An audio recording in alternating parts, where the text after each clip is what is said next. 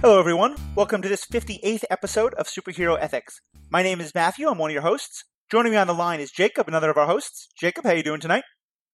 I'm doing all right. Uh, very excited for this particular topic, having just read the media a couple of days ago.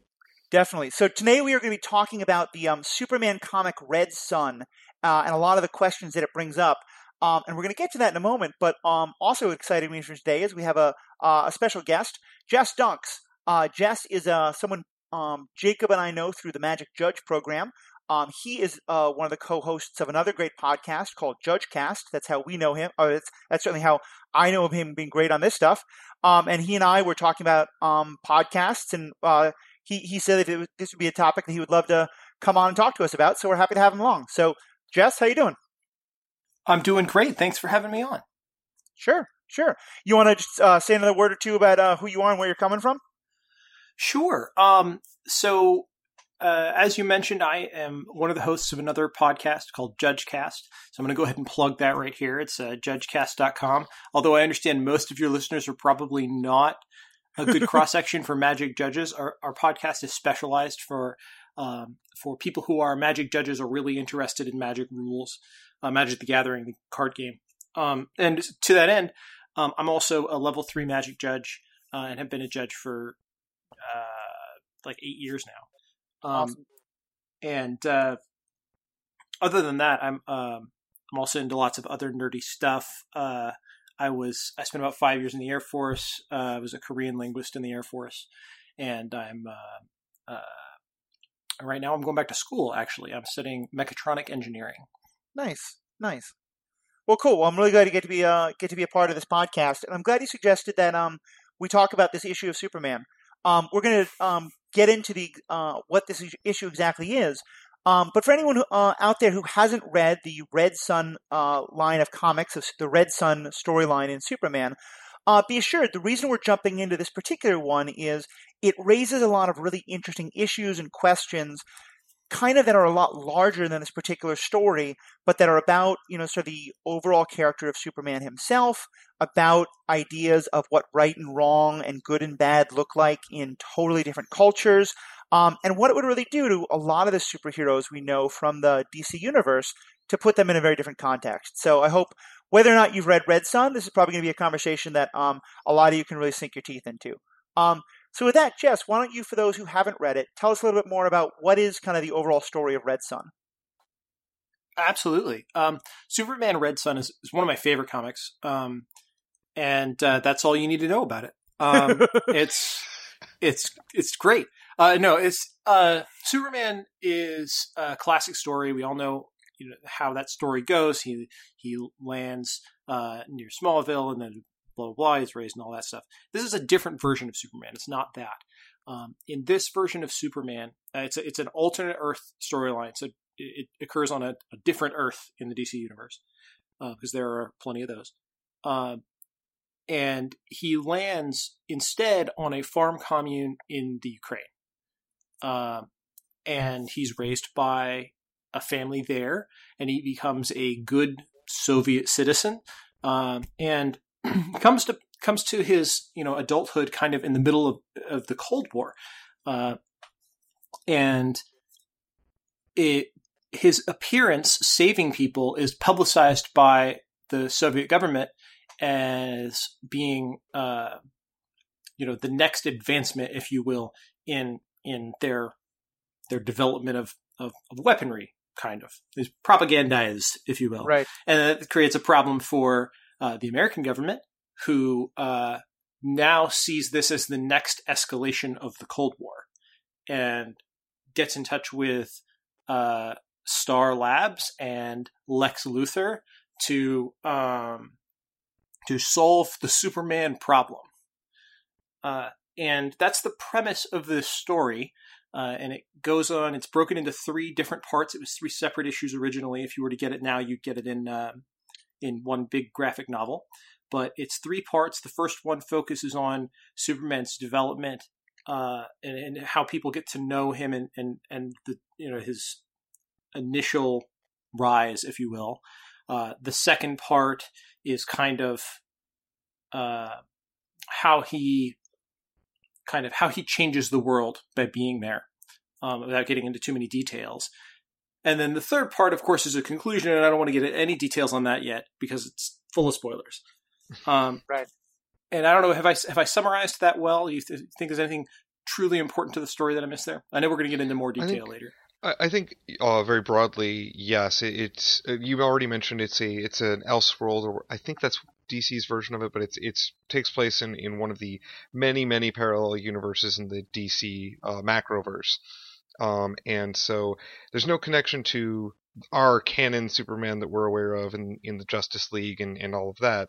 Um, and then yeah, the principal conflict actually is uh, still centered sort of in the uh, Soviets between uh, Soviets versus Americans, USSR versus USA, um, but the the part of what it explores is how Superman changes that balance of power and what that has to or what that does for the influence of the sort of uh, communist ideology in the world. Right. Yeah, it, it's really a great story, and it's one I'm really glad that uh, you suggested, Jess, because I think it, um, it, it raises some great questions and kind of just Jess sort of shifts so many of the characters who we know uh, into new ways. And as just mentioned, we're going to try and be a little bit vague about some of the, the, the details, just in case some of you guys hear this and decide you want to go read it. And then at some point, about halfway through, we probably will kind of give a final spoiler warning and then jump into some of the, the really nitty gritty of the stuff. Um, but let me just start by actually, we're gonna uh, we'll jump into Superman himself in a minute. But just just would start with what is it that for you made this one um, when you thought about something you wanted to come on the show and talk about? Why was it this particular one that you thought this would be a great one to to really speak about? Oh, that's a great question. Um, there are aspects of Superman in this story that uh, speak to Superman always kind of having the same ideals, whether he was raised in the Soviet Union or raised uh, in the United States. But then there are other aspects of Superman that are clearly different, uh, being raised uh, in the communist society of uh, of the USSR, um, and it it asks a question about about uh, you know obviously we're talking about Superman, but for me it asks the question about what what makes you you fundamentally. What parts of you are are immutable, and what parts of you would be different if you were just in a different environment. And right. uh, that's a question I wonder about a lot.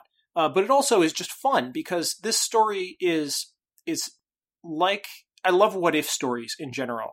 Mm-hmm. Just you know, if you if you go, hey, what what would have happened if you know Batman had Green Lantern's ring? I, am in. I'm in. Okay, uh, let's let's figure it out. And so I love those. Like, well, what if this thing was slightly different stories? Um, and uh, so that's what really intrigued me about Red, Red Son at first.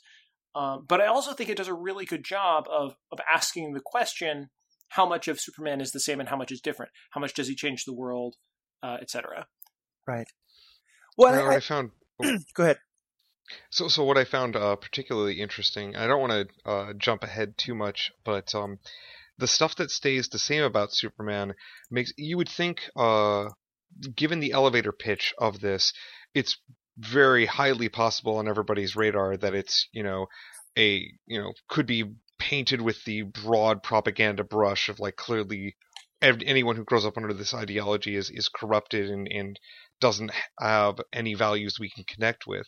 And what I love is that a lot of what um a lot of Superman's care and a lot of his uh, connection with um with wanting to help people and wanting to uh, help the world is still there. It's that's yeah. all the same. Uh, and I really appreciated seeing how much of that was still present in this in this world where um, you know, obviously his uh, core ideology or the philosophy he was brought up to believe is a lot different. Right. Well, I think actually that's a great way of putting it. That that that'll actually be a good lead into just discussing Superman himself and what changes and what stays the same. Because um, as people who've listened to this podcast before know, I am often fairly critical of Superman. I'm definitely more a Batman than a Superman guy. And one of my biggest problems with Superman often is how much he is sort of a do it by the book, go with the system, you know, do what the the the, the people say um, according to like you know the the, the rules, um, the the mm-hmm. big boy the big Boy Scout idea, and. to me, one I think that was interesting is I think, and the Superman stories that I often enjoy are the ones where they sort of highlight that is not always the best part of Superman.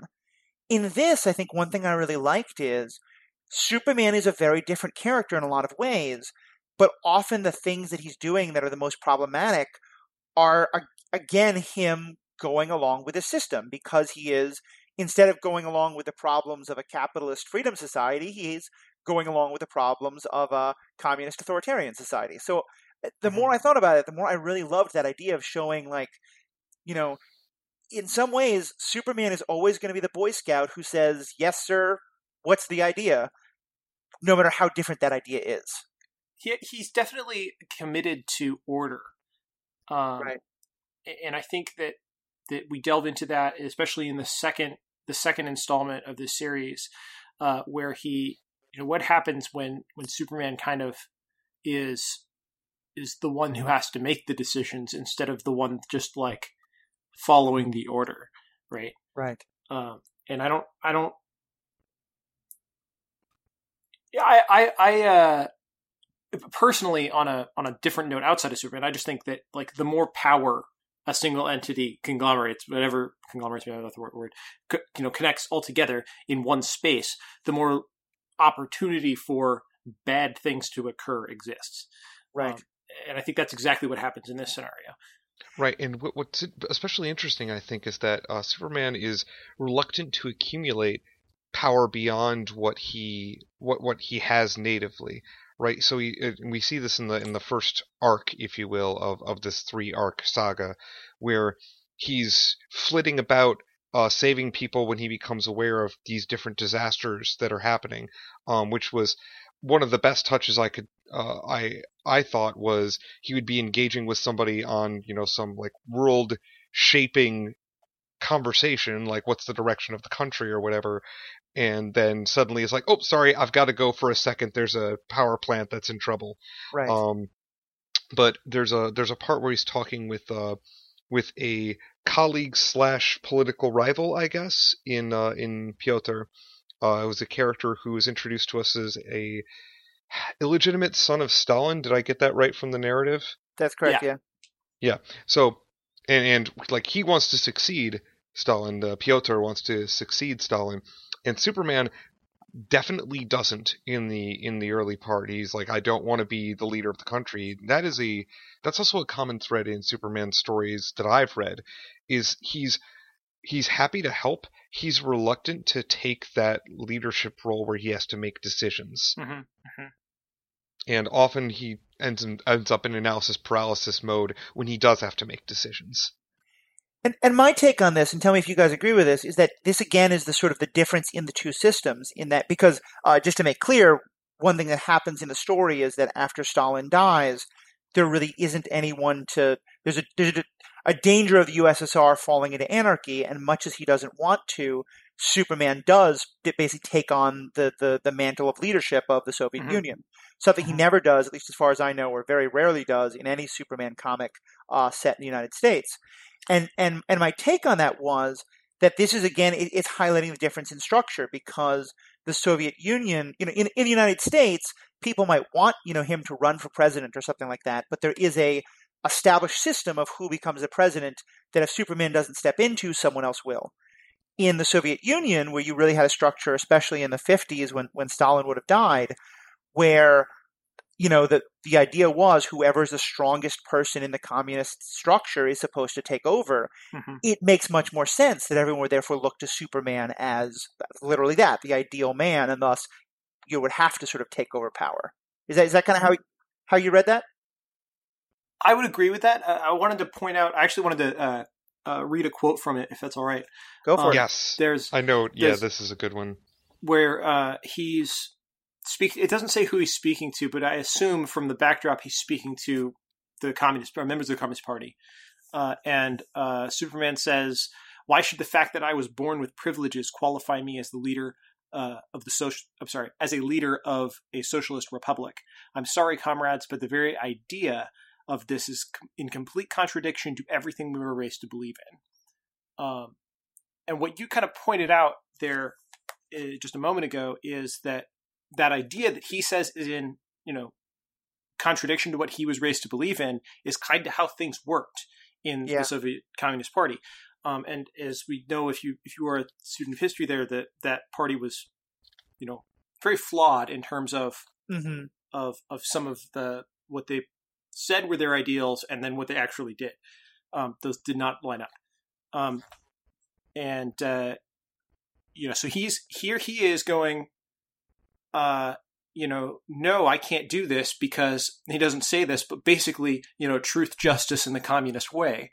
Right. Um, and and then it's a little bit later when he's looking around and basically he can't fix something, and that is that there are children starving. He can't fix that by by breaking something or holding something up or punching something. That he decides, okay, I guess I have to be in charge. hmm No, I think that's a great point. I mean, I know historians often talk about how that you can sort of distinguish between two very different political systems of communism versus Stalinism, and that you know Right. most of the Soviet Union became more Stalinistic than communist. And and I, yeah, I think it's interesting to look at Superman in this as someone who his ideals are not necessarily Stalinist; they are communist. But he is or in sort of a kind of Lenin, Marxist-Leninist idealized way. But that he is over the course of the story kind of getting pulled more and more into that. Okay, well. I have the power, so I have to help people. And now these people are getting in the way of me helping them, so I have to stop them. You know, it's, it's all the sort of classic steps of going more and more into authoritarianism. But Mhm. he does draw a personal line uh, that I that I found very fascinating and very consistent with Superman in in other stories, in that he uh, adamantly re- like he wants to win the culture war as a leader of the of the USSR, and he adamantly refuses to use military intervention in the case of the the remaining holdouts of the world because spoiler for a little bit down the line but not the conclusion most of the world ends up uh, joining the uh, as sort of a, um, holding up a mirror to our own world. Uh, the United States is like ends up being the last bastion of capitalism and is and is falling apart and is having uh, a bunch of social issues, and the rest of the world is sort of uniting under the under the communist banner. Right. Mhm. So, and let's back up a bit because I, I, I, we're jumping into some great stuff, but I wanted to kind of um, start a little bit more with, with Superman himself, and it's me who took us off on this tangent. Um, but but when you look at this, what do you think? How is this Superman the same? Like, what what shines through about this Superman where you kind of look at it and say, whether Ukraine or Kansas, this this seems to be a, a similar trait. Well, you you already pointed out his his kind of desire for order, his need to just go along with the system that Right. that exists. Right? He believes that the commun he firmly believes the communist system is is you know the right way to go about things, um, and I think he believes it every bit as much as his as his uh, know, main storyline counterpart believes in democracy, um, and believes in uh, I shouldn't say democracy, but believes in in American society, if you will. Right. Um, and uh, you know that that's it's almost like he's very moldable in that system. Just like this is the way things are supposed to be, so I'm going to uphold it. I, I, I think I, I wrote in the notes that I, I this kind of made me think of Superman as a sponge, you know, and that Right. he really is the sort of person who, and and and this actually in some ways is fitting with the the things that you know Jor-El is supposed to have said to him as he's going to Earth. You know, go and learn their ways, learn their values. That's kind of what Superman does in both of these versions.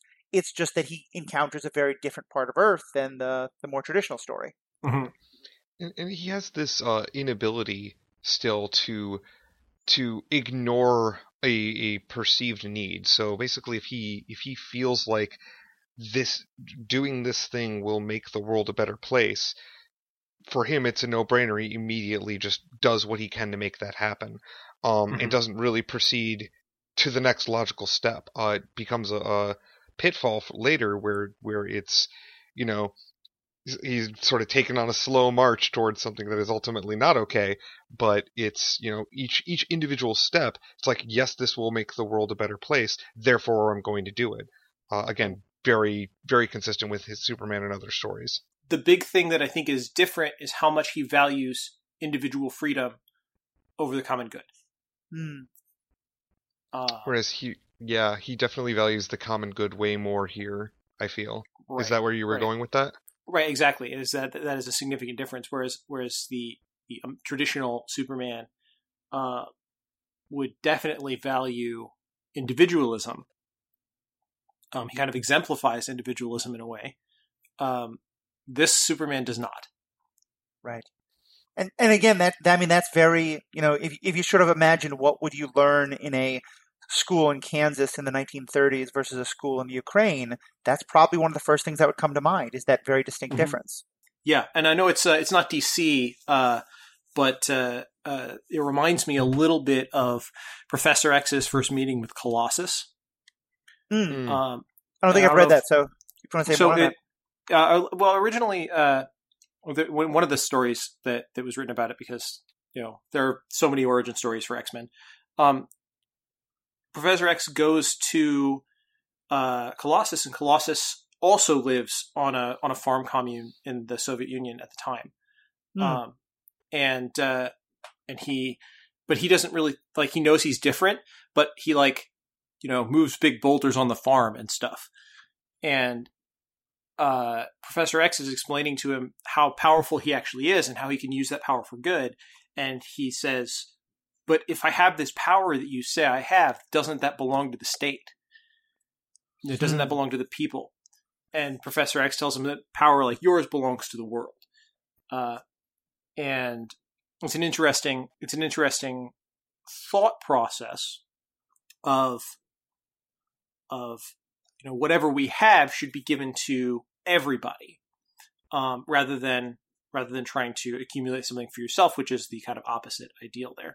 And both of these i think have their extreme versions which Right. end up end up bad. And that might be what this is trying to point out but uh, you know I, I, it reminded me a little bit of that when we were talking about well what do you learn growing up in these in these environments? And again it brings me to that question well how would i be different in that environment right? Right. um, Yeah, and I think that's a great part of it because in some ways this is all nature versus nurture, and it, it's an interesting thing of like, what even for ourselves, what do we think our own core values, and how would they how would they stay the same or not? Um, mhm. one thing that I I'm kind of curious what you guys thought of this. Um, you know, in the original Superman, the the symbol that he wears, you know, the Superman symbol that we all know, it's the S that that we think of as for Superman, but it's supposed to be that in the um, uh, Kryptonian language that it's the the, the crest of the the family of, of Kal-El, I believe. Um, uh, and in here, and, and so that that symbol is not in any way associated with um, capitalism or America. It's just the Superman symbol. Here in this story, he wears a symbol that is distinctly the hammer and sickle of the Soviet Union, but again in that kind of same shape of the crest. Um, what was your take on that? I couldn't tell if that was just kind of a narrative thing of um, just helping us to remind us that this is a different character, or if there was something there about that that this character maybe has a little less of a connection to you know the House of El and Krypton and, and, and those ideals than than the the American version. I think it absolutely has uh, has that implication, right, of less of a connection. But I think the the, the like, if anything, that that less implication was probably thought of because they wanted the like I I can easily imagine this whole concept starting with that costume, right? There's a very striking visual there when you put Superman on the cover of a comic book with hammer and sickle in that crest. Uh, that's an incredibly striking visual. You know immediately what's happening, and I think I think that's the whole reason for that. I, I also think it does tie into the the difference in um, how Superman uh, wants to present himself uh, to to others. So in in our traditional form, he wears that crest because he, I if I recall the story correctly, like it was found as part of like his origin, and so it's very it's something that means something to him individually and personally. Right. And here, Superman is bearing the symbol of the state uh, because I believe he sees himself as just another agent of the state, another another participant in the collective. And so for that, for him, if you put anything else there, I feel like he would think that would be him putting himself above everybody else, which would not fit with that ideology. Right. I mean, it, it's certainly against. It speaks to this idea of the individual, uh, of that of the collective versus the individual that Jess you were bringing up at the very beginning. Um, Yeah, so I think that's that's definitely an interesting read on it because I, I think you may you know I mean in the same way that as far as I understand that original S was not drawn to be a symbol of the House of El it was meant to just be he's Superman he's got an S on his chest and then later that interpretation was read in I think you may be right it may well be that they started with the hammer and sickle just because it looked freaking badass and then Right. later we're like okay so what are actually the implications of that what does that mean um but it it was just a, a subtle thing which that I kept thinking about as I saw it. Um, Are there any other kind of differences that uh, that either you guys uh, uh, were particularly aware of in terms of like when you're looking at this Superman and just thinking, "Wow, this is a, a pretty different take on on this character"? Uh, I mean, obviously, it gets different as the story goes on. But as far as like the initial character goes, I think I think the the the whole first issue of this series, this little miniseries, was more about establishing similarities than differences. Right. Mhm. Um, i- about saying this really is Superman. It's just that he's Superman in Soviet Union. Uh, and uh, you know, he goes around, he saves people, he annoys people by you know rudely leaving them to go save people in a fire somewhere. um, and uh, um, he's just you know he's this all around good guy, and he even saves people outside the Soviet Union. Mhm. Um, and uh, that's like you know it's it's very Superman, right? You, in fact, they make you kind of want to like this guy, and that's the point. You do like this guy, uh, even though you know you know historically the Soviet Union during the Cold War was supposed to be the bad guy and all this. You you still have this like affection for this character Superman, and I think they wanted to establish that right off the bat. I, I mean, one thing that I noticed that I thought was really interesting was they show you know the American government and I think it's President Eisenhower and the CIA and all them mm-hmm. immediately totally freaking out and going, "Oh my God, this guy's going to destroy us. He's going to destroy the American way. The Soviet Union's going to win the Cold War." And I kept waiting for that section where you know he goes and builds a new Berlin Wall or you know tears down the American missiles in Turkey, and it never comes. There's nothing Superman does that is him taking definitive action to defeat America in the Cold War. It's just that they can't help. And I, I thought this was actually a really insightful idea is that the Americans couldn't help but see this as a weapon in the Cold War, even though Superman never tries to be that. He, he wants to show that the Soviet Union is great and that everyone should live under communism, but he never wants it to be a, okay, I'm going to use my power to go, you know, push back the Americans in Korea or Vietnam or anything like that. Right, right, and they even uh, they even reference that that's still going on um, in the Mhm. rest of the world. Um, yeah, they they do freak out, and I think that's that's not historically inaccurate if you consider you know the Red Scare, if you will. Yep. Um, how how much Americans were were terrified of anything that resembled communism.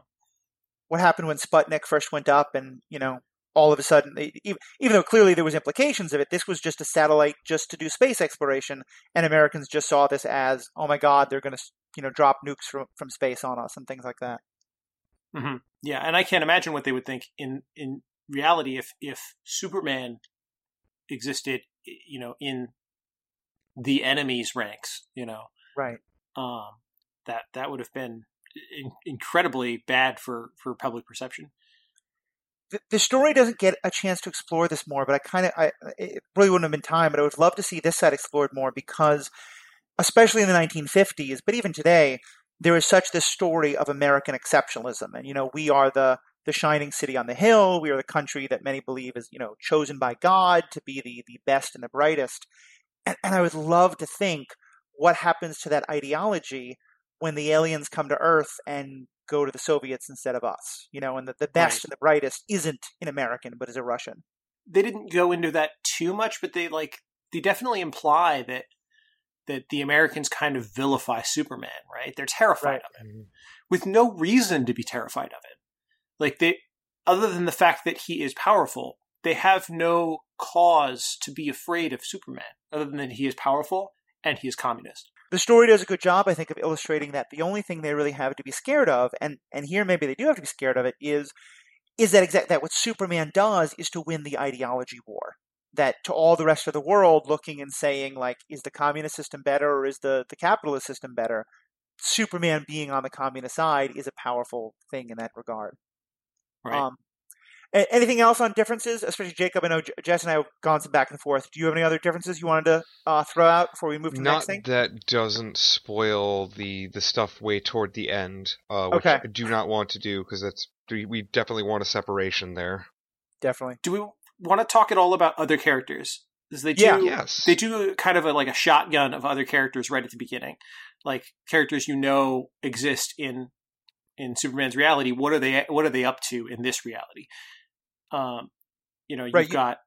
Go ahead. Jimmy Olsen and Lois Lane and Mm-hmm, mm-hmm. like Jimmy Olsen works ends up working for the CIA, right? Yeah, Uh, yeah, right. Lex Luthor is the scientist at Star Laboratory who is, you know, working on behalf of the American government to stop Superman. Um, I don't think we ever get a. He's obviously sort of very nefarious and has all sorts of like motives, but I, we, I think I don't think we ever get any kind of super criminal aspect to him. Right? He's always kind of a legitimate part of the American plan. Uh, no, he goes rogue for a while after after one of his plans fails. Oh, that's Uh, right. Yeah, he he actually kills everybody in in Mhm. Star Labs and like goes rogue, and then some years later reemerges working for the CIA. They never explain how that happened. right. Um, and, and yeah, and, and as you said, Jimmy Olsen is kind of helping him out. Lois Lane is married to Lex Luthor, which seemed kind of odd to me, but but okay, an interesting choice. Um, but let's in- in particular talk about some of the uh, other Justice League people because I know you were really interested in, in their portrayal. Um, Jess, what what did you kind of take out of this from the way it portrays characters like um uh, Hal Jordan in particular, or, or Wonder Woman and Batman?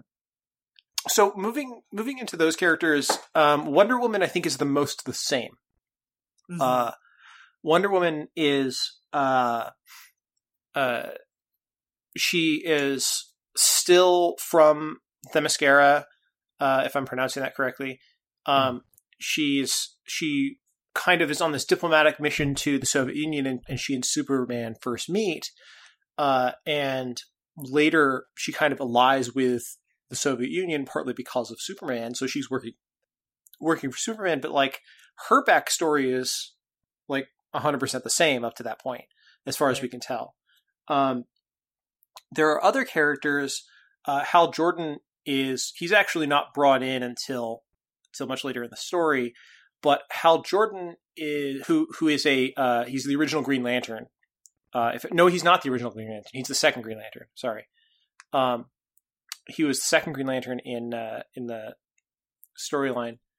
Um, he's brought in kind of as a weapon by the United States. They they the the uh, the alien ship that crashes. It turns out was you know this big cover up in New Mexico, uh, and uh, they find this ring and this lantern, and and Lex Luthor figures it figures out what it's all for. Uh, but can't use it himself because it's powered by honesty and willpower. Um, He has I one of those that things in abundance, but uh, we'll give you a guess which one. but uh, but they painted Hal, Jor- Hal Jordan's character very differently. Um, they gave him this backstory of uh, having been a prisoner of war, um, and they gave him this backstory where he spent his entire time as a prisoner of war imagining building a prison for his captors and imagining it in literal, you know, time dependent detail. When he was imagining building it, he didn't just imagine its existence, he imagined physically building it brick by brick. Um, and as much time as that would take, that's how much time he took visualizing it. And, and despite all the fact that he was in this POW camp in, in uh, Malaysia, I think. Uh, and uh, so they go through all this stuff that demonstrates even more so than I think the character ever had in, in his original incarnation that like he might be a little crazy to cause it, but he has just extreme willpower. Um, so I think they they possibly painted this Hal Jordan as arguably the most powerful Green Lantern that I've seen. Um, now that, that's you can get into some arguments about that because Green Lantern has done some crazy stuff. So not an experienced Green Lantern, but probably one of the most powerful. Does that like That sounds yeah. And I'll say I, I, I mostly know um I I'm a I should have admitted a while ago, but my fans know the, the my, my fans the, the listeners of this podcast know um I I am definitely a dirty casual. I mostly know this stuff from the TV and the movies, not the comic books themselves. Uh-huh. So my my primary knowledge of um Green Lantern is from uh, the John Stewart of the Justice League cart- cartoons, um, Mhm. comics, uh, animated TV show. But I, but yeah, that, that that did strike me, and certainly that it seemed that they were doing so much to to highlight him as this like you know rock you know iron willed person who could do Right. who could withstand anything. Well, I- he did a thing that I've never seen a Green Lantern do. Which I don't that? know if you is this a is this a is this too much of a spoiler to talk about this? Um, or he? I don't think he- so. I Well, don't let think me so. let me let me actually just say one other quick thing then about his character, like sort of Sure. as a setup, and then get into it, which is um because in that prison thing, I, I don't know the exact details, but I remember, you know, in part of the stories about his eulogy when John McCain passed away, it was mentioned many times that he did something sim like nowhere near as extreme, but he did something similar in terms of Uh-huh. like this long ongoing visualization of how he would, you know, deal with his captors when he was in that North Vietnamese prison cell. Um, and maybe that was just me because I, I know a lot about McCain, but I, I certainly was reading Hal Jordan's story and thinking of that, um, and was wondering if that was meant to be one more way of highlighting like this is not just a heroic soldier. This is very, very much an American soldier. This is Hal Jordan is now very much a stand-in of, you know, peace, justice, and the American way in the way that Superman would have been had he landed in Kansas.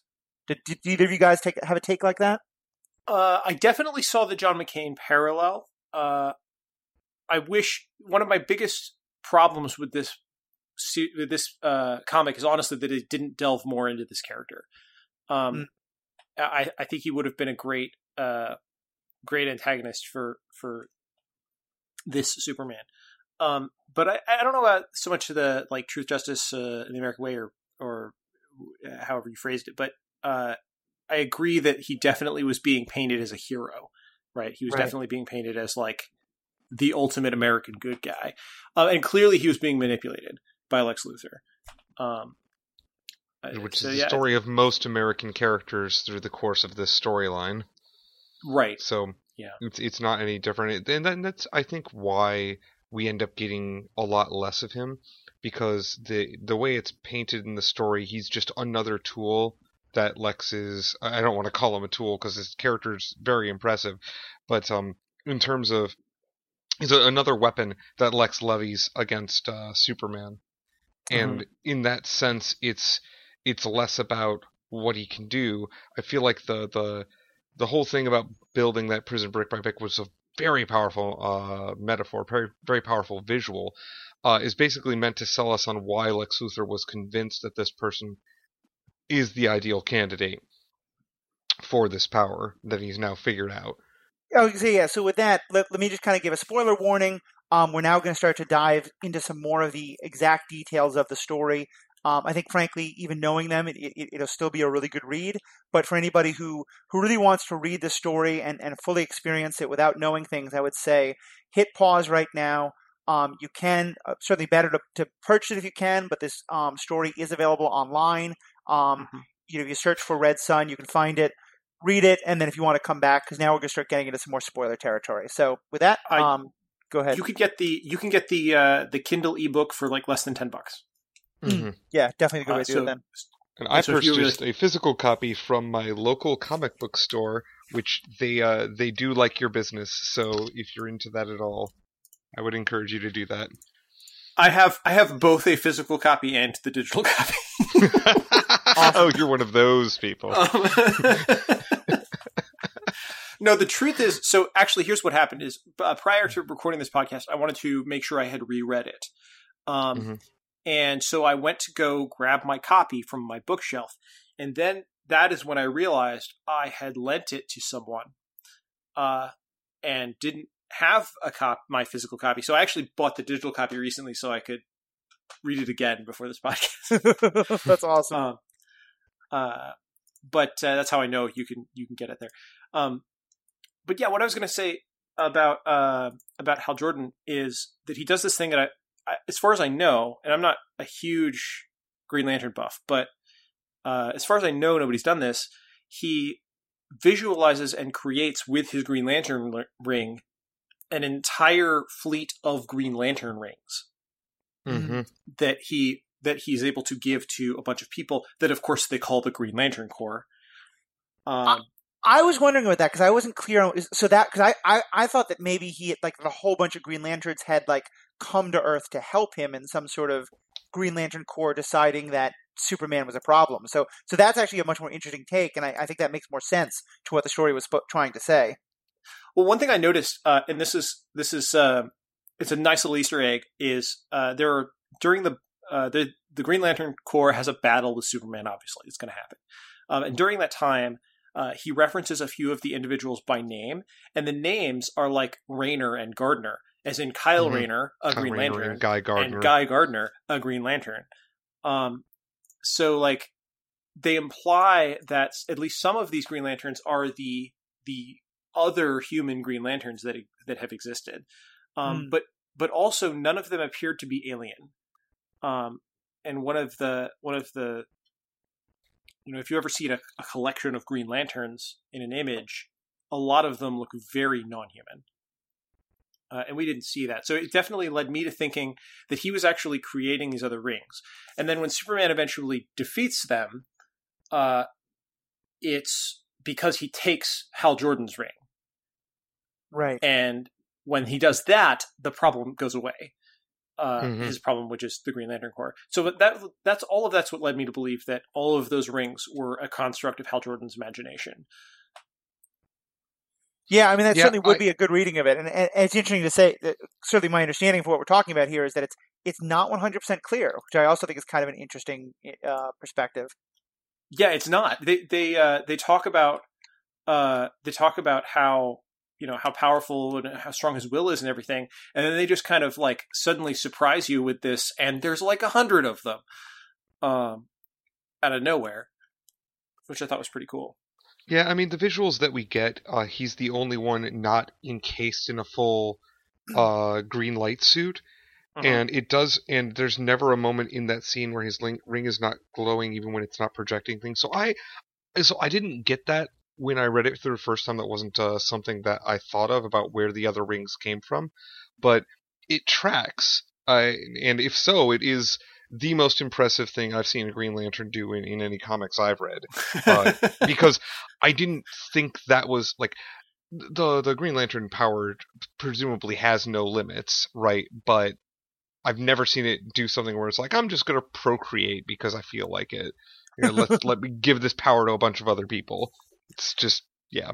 Well, and this raises a question that I had, and again, I I'm not as versed in the the comics DC lore as as uh, either of you may be, so maybe you can better educate me here. But there were things that Superman did, both the the level of his perception of like problems happening everywhere, some of his interactions with others, but especially once we see that Hal Jordan is super super plus size Green Lantern, and Superman is still able to defeat him quite easily. I thought that This- was really disappointing. Well, Yeah. it, it seemed disappointing as a story, but but I'm I'm also wondering, was your take that this Superman is supposed to be significantly more powerful than the Superman of the the American Superman? Because certainly he seemed relative to the other Justice League type people much more powerful. Um, so my read on it was, and this is consistent with other Superman stories that I'm aware of, that the older Superman, when we get to the end of the story, is significantly more powerful. Mm. Uh, he he's, and that's that's something I've uh. It's something I, I if, if I'm remembering correctly, is consistent with the stories. Where as he gets older, there's like the amount of yellow sun ray absorption he has had Yep. has made him stronger, and I think that's what's occurring here. Is this is this is a, you know, by the time we get to that point in the story, we're talking like 2004, Right. um, and uh, you know, all these characters are much older, and I think that's ju- that's just what's happening there. Right, he's just been soaking up so much of those good good rays that he's just now like supercharged and that yeah.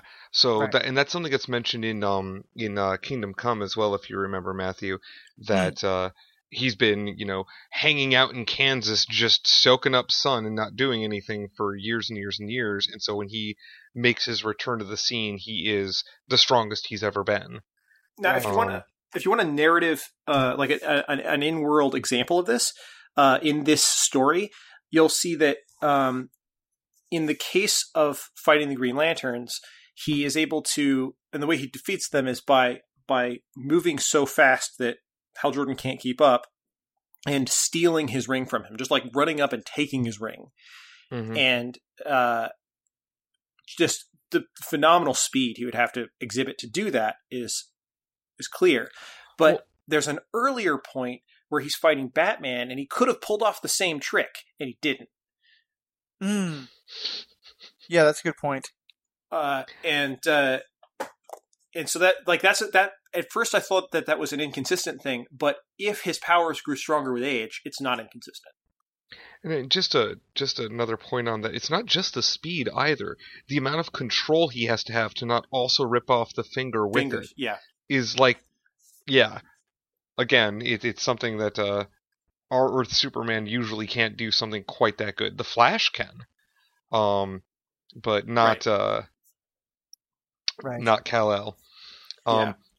that but, makes but sense. from a but, but from a, a perspective of so that that particular conflict happens um right toward the the end of the show sort of uh what's the word I want to use cognitive showdown between Lex Luthor and Superman Uh-huh. because there's a lot of physical threats so, thrown at Superman but ultimately um what uh, Lex Luthor does that proves to be the best foil to him is to effectively introduce and win an intellectual argument.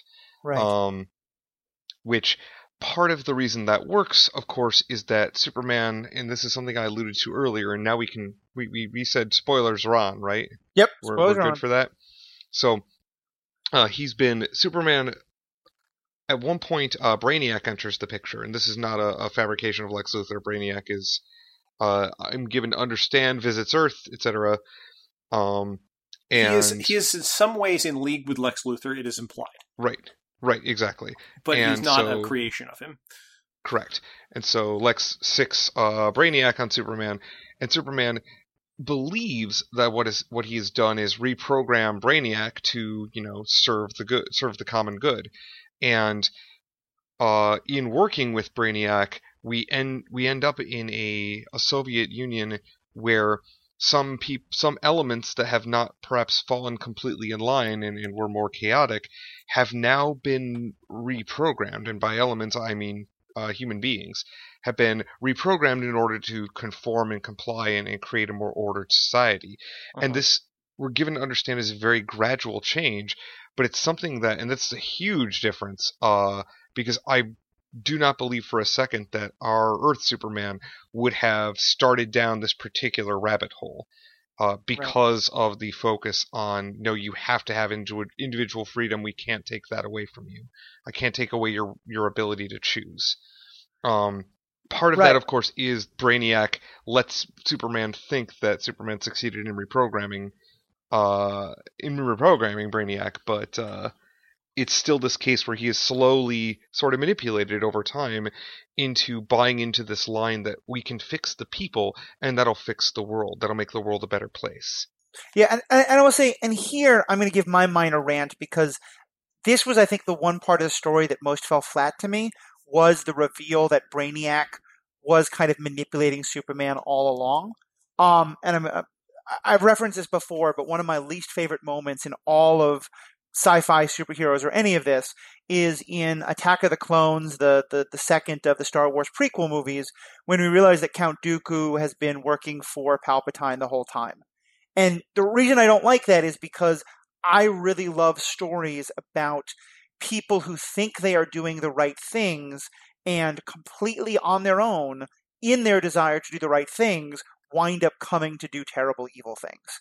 Um, and and in some ways, I felt like that was what was such a good story about this. And and and maybe you guys saw it differently.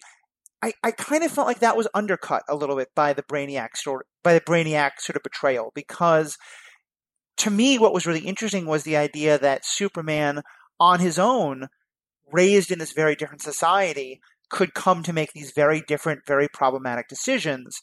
And and I kind of felt like learning that Brainiac had been kind of twisting that knife all along cheapened that a bit. What what was your kind of take on that reveal? I mean, I personally disagree. I don't actually think that cheapened that at all. Uh, because the, the the powerful point of the reveal for me was that, uh, I mean, not not the uh, the betrayal, but prior to that point, um, already that Superman was not only allowing this, but like endorsing it, being like, "We're going to do this. Apparently, this is this works," um, and was, you know, he didn't seem to show any any problems, any uh, what's the word I want to say? He, I didn't see him doing any uh, introspection or navel gazing over whether or not that was right. Uh, and so to me, even though uh, we are then given to understand it was uh, Brainiac's idea, or, or or at least something that uh, re- originated from there, I do feel like Superman bought into it and then realized way toward the end of the story what had happened or what he had been doing. Just what are your thoughts? I think there are a couple of different ways you can interpret this situation.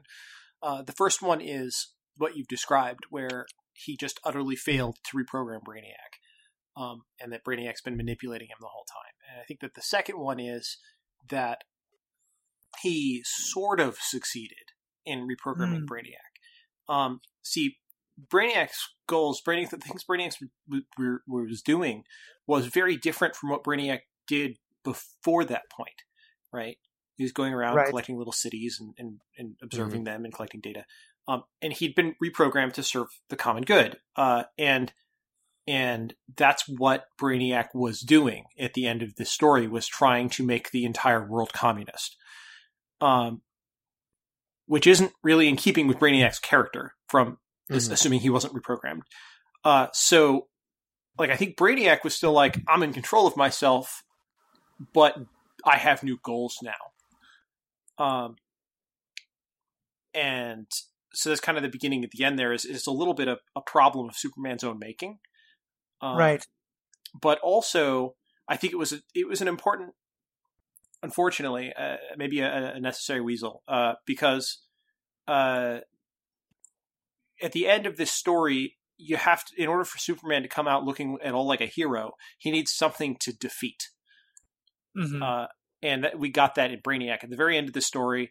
Uh, when when Superman realizes the error of his ways, he, he, needs something to make him look like still a good guy, and that's saving the world from Brainiac. Right. Um, and uh, so I think that's that's where we're at there. Um, I, I, I like that twist, especially because, and maybe I'm reading too much into this. I, I, am I'm, I'm trying to trying to find it actually as we talk to see what the exact wording is. But but I do kind of like the like like I guess you could see it in two ways. One is that Brainiac is actively trying to get Superman to do things that Superman doesn't want to do. But the uh-huh. other is that now we have this kind of story of the person who's created the robot that does the thing that they never quite intended, but that the robot is misinterpreting them. You know, where Brainiac quite, you know, Brainiac thinks that he is doing what Superman would want, but that Superman doesn't have the sort of heart to do. So Brainiac has to kind of manipulate him into it. Um, because then, if that's kind of the reading of it, then it really gets into this idea of what to what extent does Brainiac represent sort of the direction that Superman has been going without even meaning it. Right, and um, so so Brainiac does say that he uh, benefits of the digital version. Uh, Brainiac does say, "I wasn't under your command; you were under mine." Uh, mm. You know, expanding and consuming country by country until an entire world ran to my ideals. Um, All right, so scratch that theory. well, well, I mean, I don't think it scratches that theory because that's like if he is reprogrammed, all of that can still be true. His ideals are just different. Right. Um, his desire to control an entire planet is is really a question here. Like, why would he do that? Now, that being said, like, yeah, he he at the very least believes he was controlling Superman. Um, but yeah, like I I I don't know. They never really explain where Brainiac came from in this world either. Yeah, Brainiac's just like a big problem all around. Uh, so let's talk about Batman. Um, sure. Yeah. I like punting. Go ahead. um, so in the in the middle portion of the story, um, we're we're uh, we're introduced to Batman, who we mentioned uh, Piotr earlier, right? Hmm hmm Uh, The who was, illegitimate son of Stalin, who is who kind of wish becomes sort of Superman's advisor, but also is kind of wishing he would be in power instead of Superman. Right. Now, early in the story, uh, he tells the tale of having confronted uh, a couple of people who were distributing anti-Superman leaflets in Stalin's Russia, Stalin's, Stalin's Soviet Union, and uh, he ends up killing them, of course, because he's he's that kind of character. Right. Um, and uh, ends up leaving uh, this this little boy there with his dead parents. And as you can probably guess, since I already mentioned him, this boy becomes Batman in this in this Red Son world. Um, and Batman is just this like vigilante rebel who's trying to fight this huge system where Superman can you know take control of people's minds so to speak um actually literally just take control of people's minds with with the technology he got from brainiac uh Mhm. and uh, he's trying to fight this system.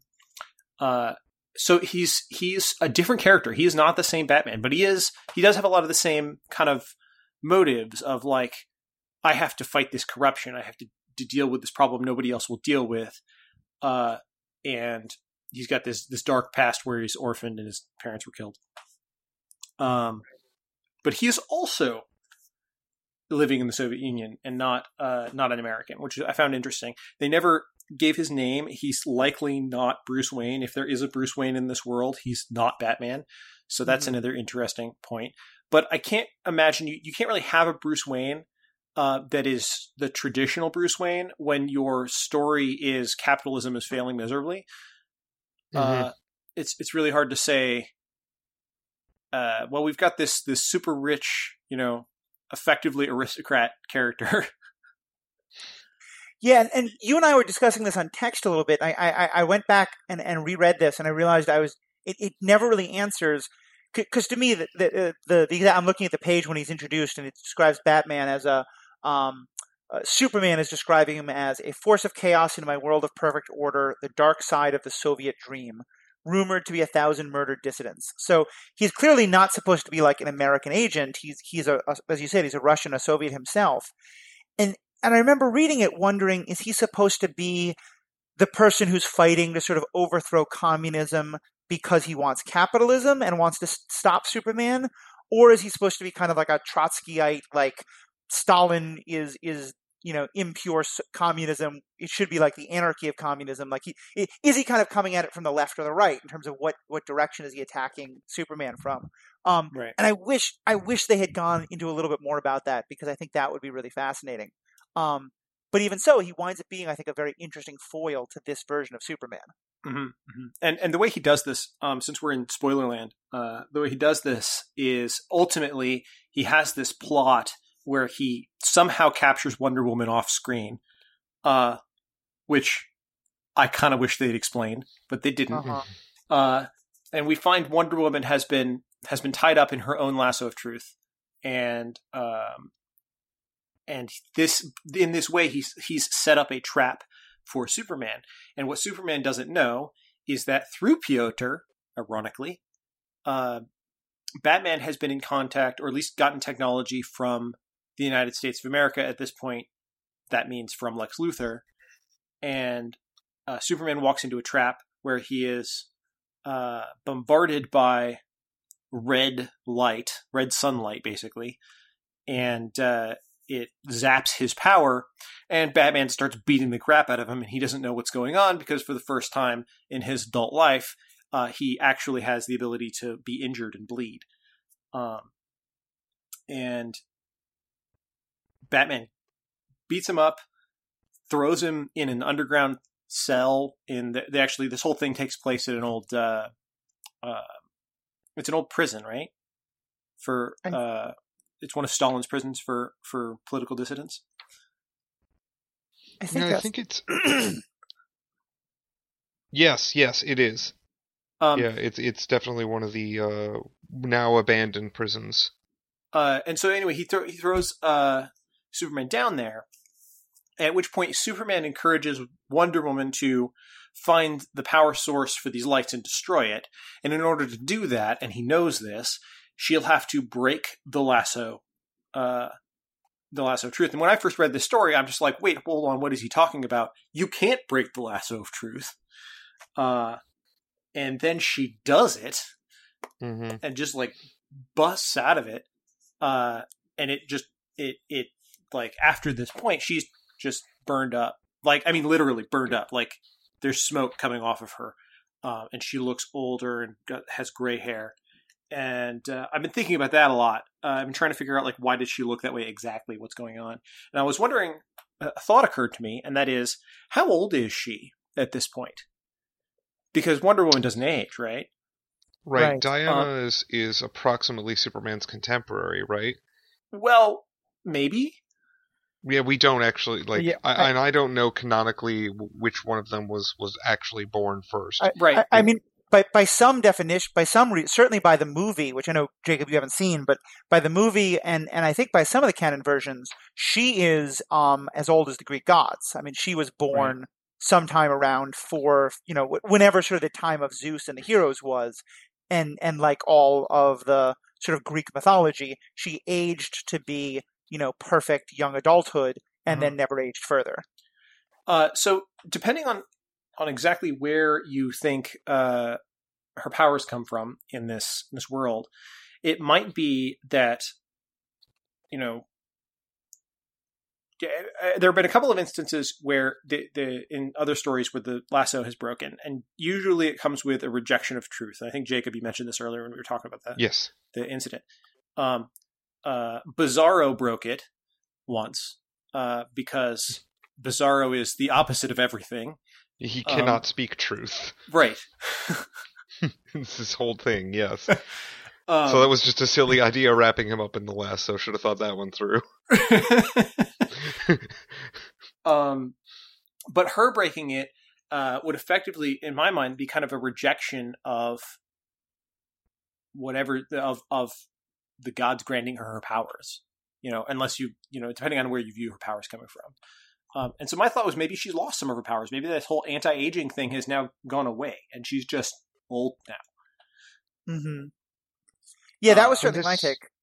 I mean, it's consistent with some. Uh, there's a uh, trying to remember the there's a comic series uh, within the canon Justice League set uh, called Golden Perfect, uh, wherein Wonder Woman breaks the lasso, and there's a very similar effect. Um, she has to do it for for I don't remember exactly what the reasons are, um, but then it gets repaired and everything's fine. But it's it's this it's the mythos is very difficult to explain, but Right. it's basically like rejecting the rejecting the idea that there can be uh, an absolute truth is what is required to destroy to actually rupture the lasso, and your belief in that has to be strong enough in order to do it. And it's so antithetical to a lot of what Diana believes that like it it has a real physical impact on her. Um, what's interesting is that they don't like. I really wish they had gone into like the why and the wherefore here, uh, Uh-huh. because, and, and I think Matthew, you and I were. Yeah, yeah, yeah. Yes, the why and the wherefore. So the why and also the why. Thank you. Can- Uh, Can any of our listeners tell that all three of us get paid to be legalistic about the exact meaning of words? Um, go on. look, pedantry is a very good gig if you can get it. Um, so it's an all right. No, no, the, the it's well, I'll be honest, it doesn't pay very much. Anyway, uh, so the, the, the bottom line, the what what I was because Matthew and you and I were having this conversation about how it didn't seem to make sense to you why Wonder Woman was so upset, why Diana was so upset with Superman over that particular moment. Um, and I guess my take on it, knowing the general significance with which that particular event uh, has, um, for me, I thought that like what we were meant to assume was that she believed there was another way, and Right. that that wasn't a requirement. Uh, but that he certainly was selling it like this was the only way. We can't do anything else. Uh, and he is the one who fell into the trap. He could have not fallen into the trap if he was Uh-huh, less, uh, a little less arrogant, uh-huh. especially Well, in that also- moment where he's I, I'm, sorry, I interrupted you. I apologize. No, that's fine. Um, Go ahead. it- I was going to say the the very idea that this society can't succeed without this one individual is Mhm. antithetical to the communist movement, Right. Right. right? So, like that might be the thing. Like, it's against everything she was trying to stand up for. Well, and yet it is it is antithetical to the communist movement. It is the heart and soul of the Stalinist movement. Yes, You know, I mean, and that that is very much a historical reality. Yeah. Is that when Stalin died, there was chaos because people didn't know how they could survive without him. Um, right. This cult and- of personality built up around him.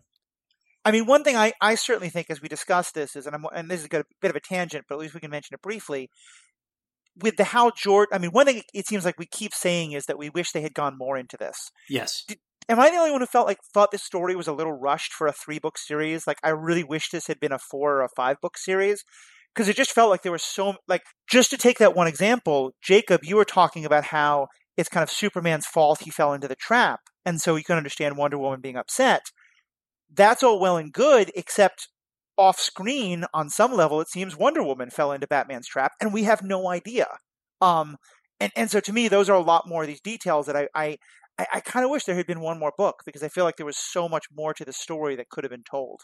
yeah, yeah. I think I think uh, it definitely had all the story parts of a good trilogy. You know, this this this of of various things that happened, but like totally agree on wishing there were more more parts to it. Um, I think like it's very likely that when it was first conceived, they didn't think there would be enough material for for more than three parts, uh, and then they just jammed so many things into it.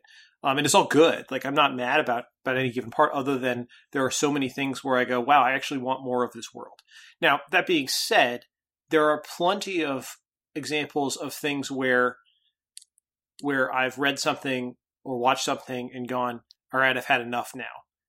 Um, and I'd rather be in the boat of saying, "I wish there were more," than saying that should have ended earlier.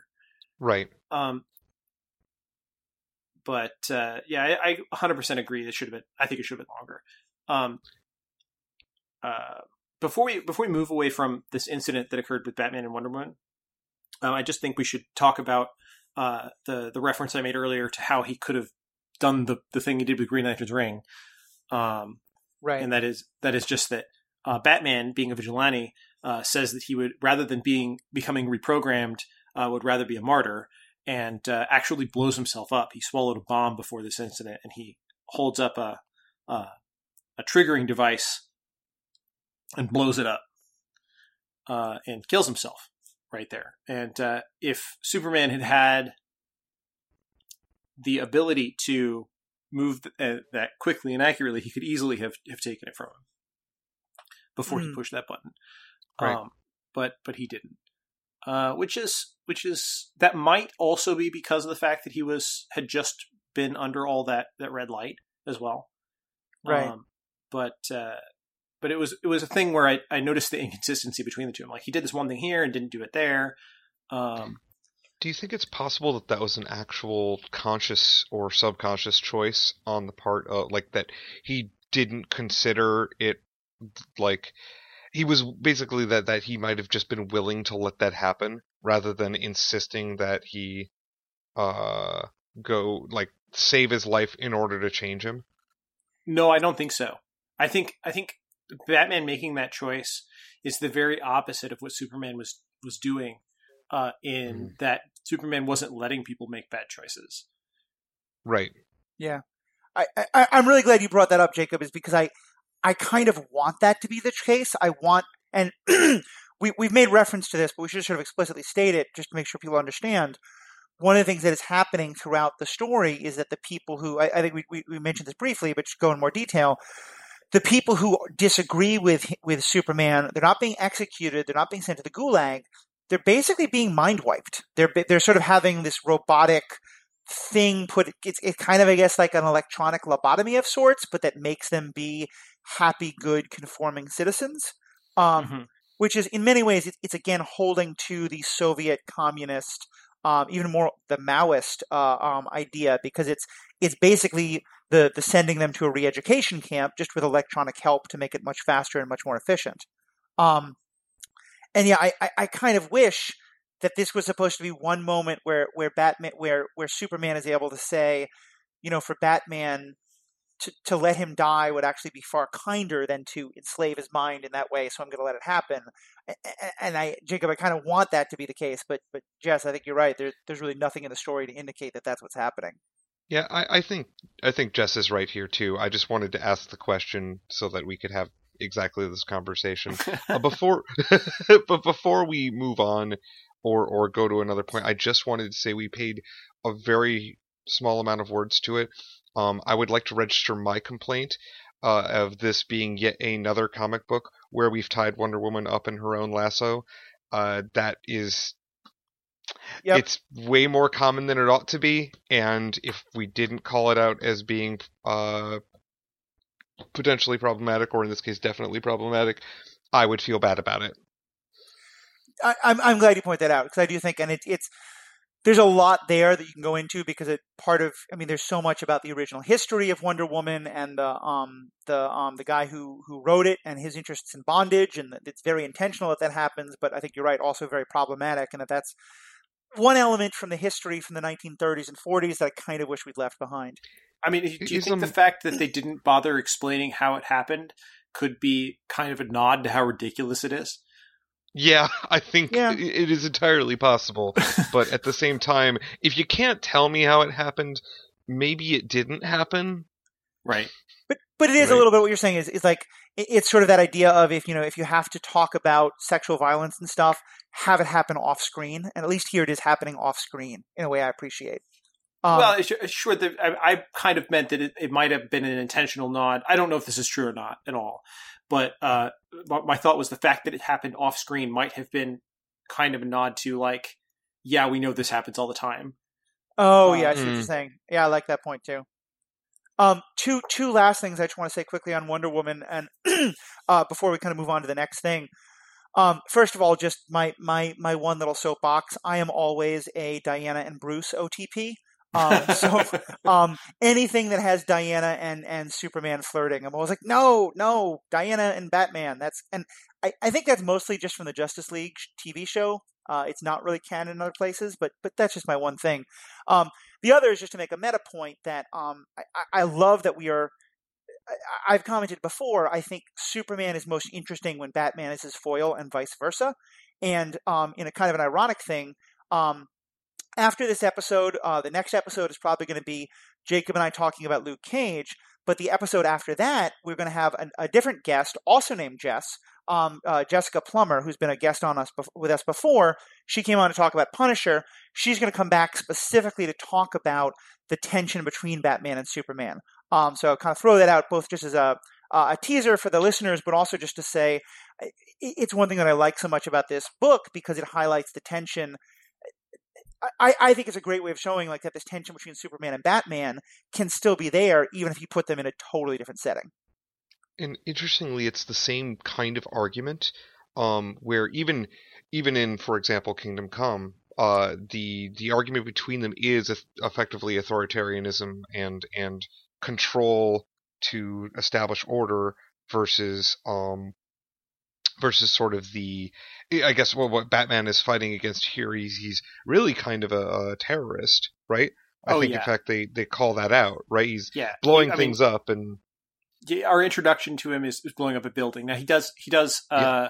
have an automated announcement in the building that says it's going to blow up in 4 minutes, which mm-hmm. I thought was kind of a plot hole because like if Superman can hear things are happening any you know anywhere in the country, giving him four minutes to find the bomb shouldn't be that hard. Yeah, well, see, but Batman found the right frequency to, to, to make that go at that was in Superman's uh, blind zone for his ears, whatever sure. you call that. Yeah, right? Because Batman, because comic books. Uh, and and to some extent, it is. Um, some other commentator, I think, on the um, DC on Screen podcast, has made this point that as Superman has gotten more and more power, you know, originally he didn't even fly, he leapt tall buildings, but that as he has canonically become more and more powerful, you do often get to a point where Superman's powers by themselves make the drama of a story pretty much impossible. Mhm. and that to find a way to make a story with Superman interesting, you have to nerf his powers in some way. Yes. Uh, well, so it could, it could be it could be intentionally nerfing, and it could also just be an issue. I've seen this before where the authors kind of just forget that that, that power would stop this problem. Um, that happened. Uh, that actually literally happened a lot in the series Heroes. Are, I don't know if are you guys familiar with the series Heroes? I am, Um, yeah. Uh, so as time went on, there's a character named Sylar in that series who who uh, takes on a bunch of different powers uh, thr- throughout the course of, of its several seasons. And as the show wore on, whenever they were writing stuff, the writers would sometimes just forget which powers Sylar had. Yeah. Uh, and, so and- in in uh DC fandom, often the uh often there is a pretty heavy criticism leveled against uh Superman specifically for basically the the the canon explanation is Superman keeps forgetting he can do these things because he's got such a laundry list of stuff that he can do. At one point, there's a famous panel of a comic where Superman is behind some bars and he's using he's got his fingers on him. He's like, "I'm going to break through these bars using super friction." He definitely has heat vision. Has definitely used it before that point. So the the funny thing is, like, yeah, he just forgot he could do his. His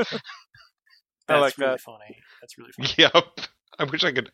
Wonder if I could find that for the show notes. Uh, they well they do make uh they do make a, a slight nod to something like that at the beginning of this uh, uh of this comic series there's a point where he's uh trying to save uh metropolis actual metropolis by the way trying to save metropolis from uh a falling um uh satellite right Mhm. and he actually mentions that like this was not the best way to have done this uh where he just like tries to catch it and move it and he's like Yeah, yeah, my and he powers were still new then and i you know in retrospect i can think of a hundred other ways i could have handled this right. Right. Instead, he went for the most dramatic. I think is what he said. Uh, where he th- crashed it into the ocean. right Yep. yeah he's like i could have just you know obliterated it with with my my heat vision or or any number of things and uh and instead i chose this other thing um So, so let's kind of try to move. Um, we are now well past the one hour point, and we have a couple more things I want to make sure we get to. No, no, no, No, that's fine.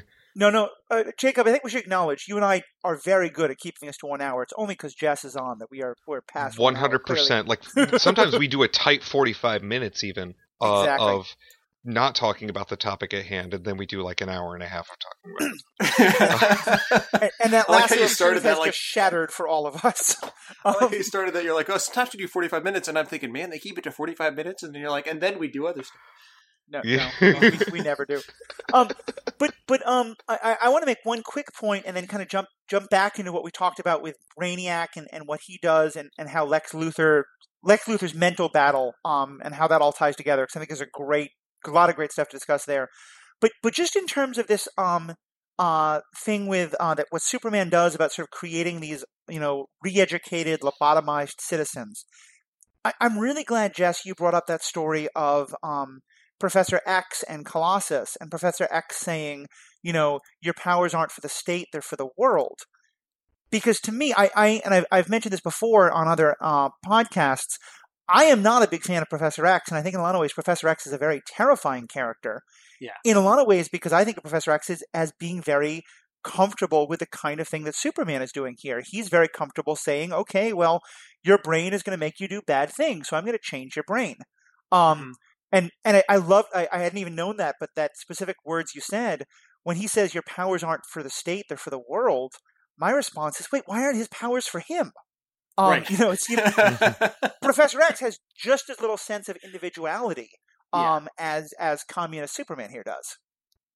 And to be fair to Professor X, which is a very weird statement to make uh, in in abstract, but it, he does sort of have this low level like hearing how people think thing all of the time, and so for him, it's entirely possible that individuality doesn't. It, it's it's harder for him to process, right? He's sort of always hearing what other Yeah. people are thinking. It's like the telepaths in Babylon Five. Yeah. Um, And I, I could see that in some level. Superman has the same thing. That Superman is just so hyper aware of everyone around him, and and their collective needs that the individual needs are harder for him to see. I wonder how he tuned out all of the like boring droll conversations to be able to hear, oh, this is a crisis that I now have to answer. I, I imagine there's a learning curve there. Like the number of times he probably showed up to a daycare thinking somebody was being abducted is Yeah. like It's just no Tommy's being dramatic again. right. Yeah, Yeah. No, no, Daddy, no, I don't want to go to the dentist today. You know. Uh, Well, and, and, and it is, I- I'll admit, it's always one of the things I find a little bit hand wavy about telepath characters or, or any kind of characters who we're supposed to believe have so much more sensory input coming in that it just, I, I always have a little bit of a reality problem with the filtering and, and sort of being able to go, okay, well, just that he's a superhero, they're able to do it. Um, well, just but I- like we're able to tune out some things uh, from our senses, it, it's not a complete stretch, but obviously we have no frame of reference. well, it's, I Right. think it just falls into the like necessary necessary sub powers thing. Like, Yeah. Yep. a lot of superheroes have. And I'm sure you guys are familiar with this concept. Like, there are superheroes whose powers don't work if they don't also have some other powers that's never mentioned. Like, Right. the, Fla- the Flash is a great example of this. Like, if he doesn't have the ability to to dampen his own inertia, he should not be alive. Right. Yeah. Uh, and uh, that's just a thing that they like. Like it just kind of has to go along with his character. You just you just accept that it works somehow. ha- have you watched like the Fla- apparent. Oh, go on. I was saying, have you watched the Flash TV show, Jess? Uh, I have not. I've actually a few friends of mine have been trying to get me into it, and I would probably would have. If, uh, unfortunately, I've just been very busy with school the last few months. it, it is quite good in some ways, kind of cheesy, but but I mention it because it, it actually, from what I understand, it goes much further than any of the comics to try and name those powers. You know, they, they go into a whole thing about how his sensory, his sen- his ability to process sensory information is greatly sped up. You know, because just to kind of deal with all this stuff about how does he the all the sub problems that happen from moving that fast. Right, like he has to know, he has to actually process when it's time to turn, and depending on the speed, that might be three seconds before he started moving in the first place. Right. Right, so it's a little hand wavy. because because of how uh, relativity works, uh, Well, the, so like I mean, they just there are also things that are ignored about the Flash. Like I know that there are points at which the Flash sometimes moves faster than the speed of light. Right. Um, well, if you were to move faster than the speed of light, or even near the speed of light, in an atmosphere, the results would be catastrophic. you know, he's clearly got some kind of inertial dampeners that are very impressive. Right? Yeah. Like He's able to- basically the Enterprise. right. well, and tying it back a little bit to the story, I will say we don't get much of the Justice League in this, and I I kind of wish we had gotten the Flash in part because I would have been cu- like uh, the stereotype often is that Soviet Russia is an incredibly grim, dark place where humor is not something that is found very often, and I, I would have been interested to see kind of like you know what a Beryovich Ale- Alenova, you know, like you know that ver- the, the Soviet u- version of the Flash, what that would have looked like. Um, it- it probably would have been a very different tone from the story, but it it, it, it was something I was kind of curious about. Yeah, I think I think uh, the Flash would have been an interesting addition. I think adding anything else would have made this. I wish they'd gone into it more problem even worse. Oh yeah, Right, Um, right. Although it would have been interesting, I think, if there was a plot line where a Justice League of America, specifically a Justice League of America, a conglomeration of superheroes, got together to try to stand as a counter to Superman. But that is a completely different story. mhm. Uh, and I do like how they kept with the sort of traditional Lex Luthor is Superman's ultimate nemesis, um, and then to, uh, getting to the the ending, um, Lex Luthor ends up winning. Uh, he he wins the ideological battle, Yeah. and uh, apparently creates a utopian society by using his his super duper smart brain, and that's a nitpick that that I will have that. Um, Uh, and we talked about it. Oh, sorry. Yeah, well, so there's this there's this th- this ongoing thing in the uh, where where Lex Luthor is uh, consistently he's very smart and he does things that end up benefiting people, uh, but only because his end goal is to beat Superman, right?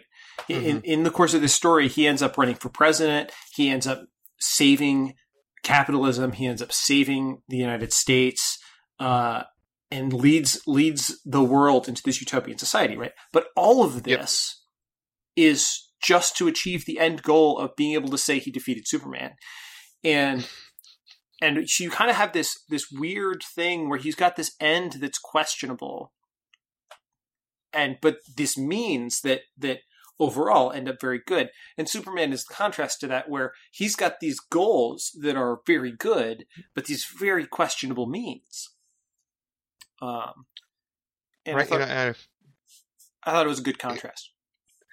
And and it also gives you a very nice sort of gray painting to look at because I can't sit here and say that I'm, you know, if if we were trying to make a, a Civil War style "whose team are you on" uh, thing here, I wouldn't be able to say Team Superman or Team Lex. Like, I, I couldn't do it. I mm. like both of them. There's like I have a problem with I have a problem with Superman's be means 100%, right? Uh, but I also like Lex's Lex's uh, ends, I guess, his goal, what he actually wants, is in, com- like completely self-serving. It's just interesting that the outcome of that ultimately is like because it's funny because in order for Lex to win, he has to beat Superman in his own game. So he's all like, "Here's your goals. I'm going to achieve them better than you did," and it's just like, okay, but. Right. Superman is seeing really economic success. I need to have better economic success. yep. I, I'm a little more on um, Team Superman than um, than Team Lex. Actually, I would say a lot more because I think in part because um, Superman does still have ideals. He, you know, I mean, Lex, as we said, he just flat out kills a whole bunch of people to keep some of his information secret. Right. Like, it does seem like Superman is much more idealistic in ways, but I think also Superman winds up being a great illustration of you know that that the road to hell is paved with good intentions because he has. you know, I mean, and certainly, I'll be, you know, you, you, look at the current American political system and say, how about if we just take away the power um, to to vote from everybody and and let someone smart and good-hearted decide for everything? I don't actually want that, and I, have ranted before about how that's I think the problem of a lot of like Heinlein type science fiction, but I certainly understand the appeal and I, mm-hmm. I do really like. It's actually I've never even thought of it in, in until now, and I kind of wonder if this is intentional. But in that regard, this version of Superman is very much a throwback to the science fiction of a lot of the 50s and 60s of people like Heinlein and Asimov and some stuff, where there was this idea of if we just let the smartest, best people be in charge, they'll do a lot better than we stupid people can with our votes and our democracy. And I, I, I'm, obviously at the end of the day against it, in where Superman goes, but I, I do see why it's so tempting. Yeah, so uh, I I have to say I disagree. I think if I had to hold my nose and pull the lever for one of these two candidates if they were running against each other, I, I actually would vote Lex. Mm-hmm. Uh, because at the end of the day, what I care about is what kind of world is made. Right. Uh, so, which is unfortunate because like he's. It's funny because I can I don't think you could actually say uh, at least I don't personally think you could say that in this story Lex Luthor is a villain and Superman is a hero, or vice versa. No, you right? definitely cannot. Yeah, I, I think no. both of them do things that are morally questionable, um, or morally like repugnant in some cases. Mm-hmm. Um, and both of them do achieve things that are laudable, that are things that that are good. Um, and so there, it's again, one of the one of the best things about the story is that it is painted with that very gray brush, right. where uh, there's never, I feel, the author's trying to tell you, oh, this is the hero of the story. Uh, it's it's definitely told mostly from the perspective of Superman, um, and in some scenes from the perspective of Lex, and in other scenes, some of my more favorite ones from the perspective of Lois Lane, who I feel really yeah. bad for, or I guess Lois Luthor, who I feel really bad for because uh, I don't feel like she had a very good marriage. And, and I do think it's worth pointing out. I mean, again, not just because I, I, I, hear what you're saying, and I certainly get what you mean about the at the end of the day, you're pulling the lever based on the world that's created. But I do just again, wow, I'm just the one defending Superman. This is really weird. Um, but but I, I almost as if it were planned. Yeah, I mean, I'm also the raving communist, so that's partially why I'm kind of defending because I th- there is an extent to which a lot of the ideals he's fighting for are ones that I'm so such a believer in.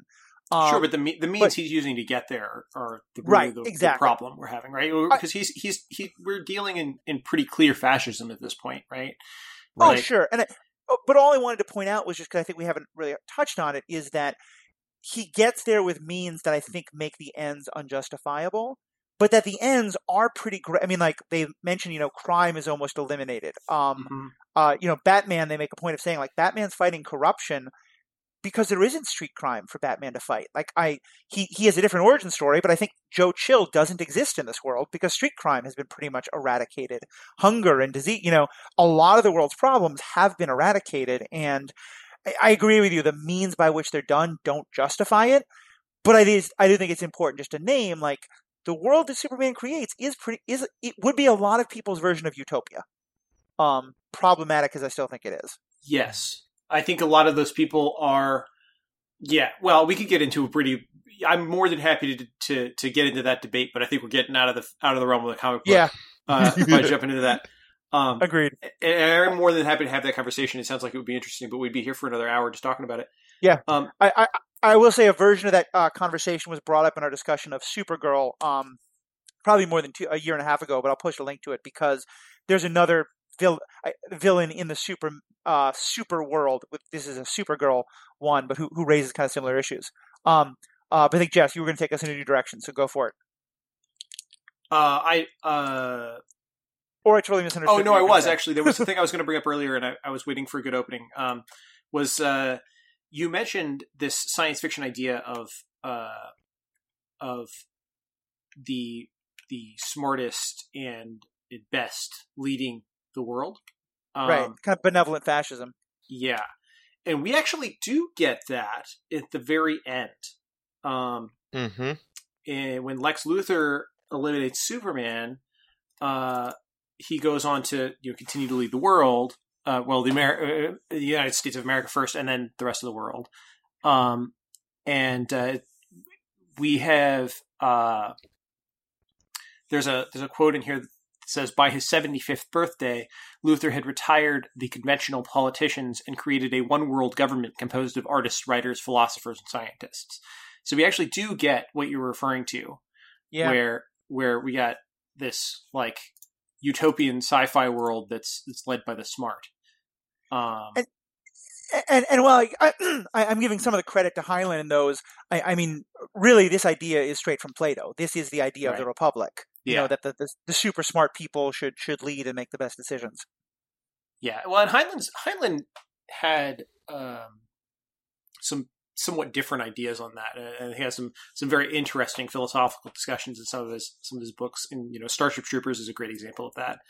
Um, we we really really delves into the the ethics of what does it mean to to uh, be a citizen and vote, and, and why should or shouldn't you have this right? Right. Um, and uh, I thought I think it's really interesting. I haven't read it in years, so maybe I'm misremembering. But um, No, that's that that's very close uh, to Starship Troopers. uh, not the movie. The Starship Troopers the movie movie. is completely different on every axis. Though I gotta say, I really like the movie too. But yeah, but it is one of these same questions of you know is is the individual's duty to the state is the state's duty to the individual or replace the Mhm. state with the society. Um, I, I want to ask one last sort of smaller question, and then let's dive into this this thing we keep teasing about with Brainiac and Lex Luthor and how Lex Luthor wins the debate. But um, we've we've talked about how there isn't really much of a Justice League. There's a couple of characters, and and clearly part of that is for narrative, you know, summary.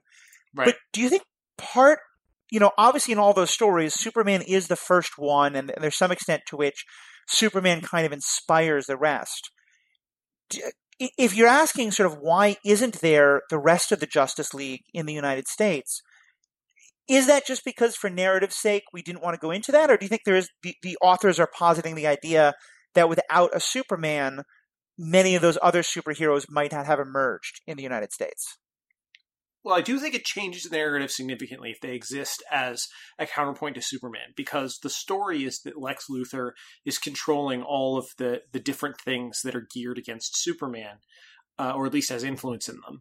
And for for him to have in the United States a Justice League uh, would detract fr- from one or the other. One of them would be Right. You know, you know, you either have the Justice League being controlled by Lex Luthor, which is probably not where we want to be for storytelling storytelling purposes, and or you'd have them kind of taking away from Lex Luthor's story, and his story is kind of important to to the the opposition to Superman here.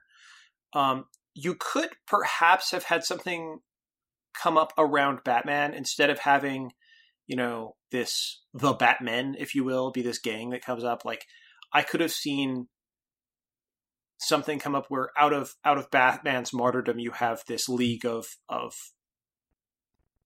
extraordinary uh, gentlemen. extraordinary, yeah, a league of extraordinary gentlemen, a league of uh, you know, there's people that are coming up and saying, "Hey, that's not right," and it, it that inspiring something. I think that would have been an interesting take on the Justice League. Right.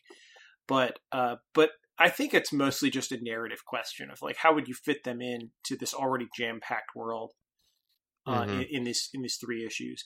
Uh, I, I would really love to revisit this world. I, I think that that uh, frankly, if Batman hadn't died in that moment, uh, having him be the leader of a rebellion against you know the the Superman's communism would have been a great like long term series.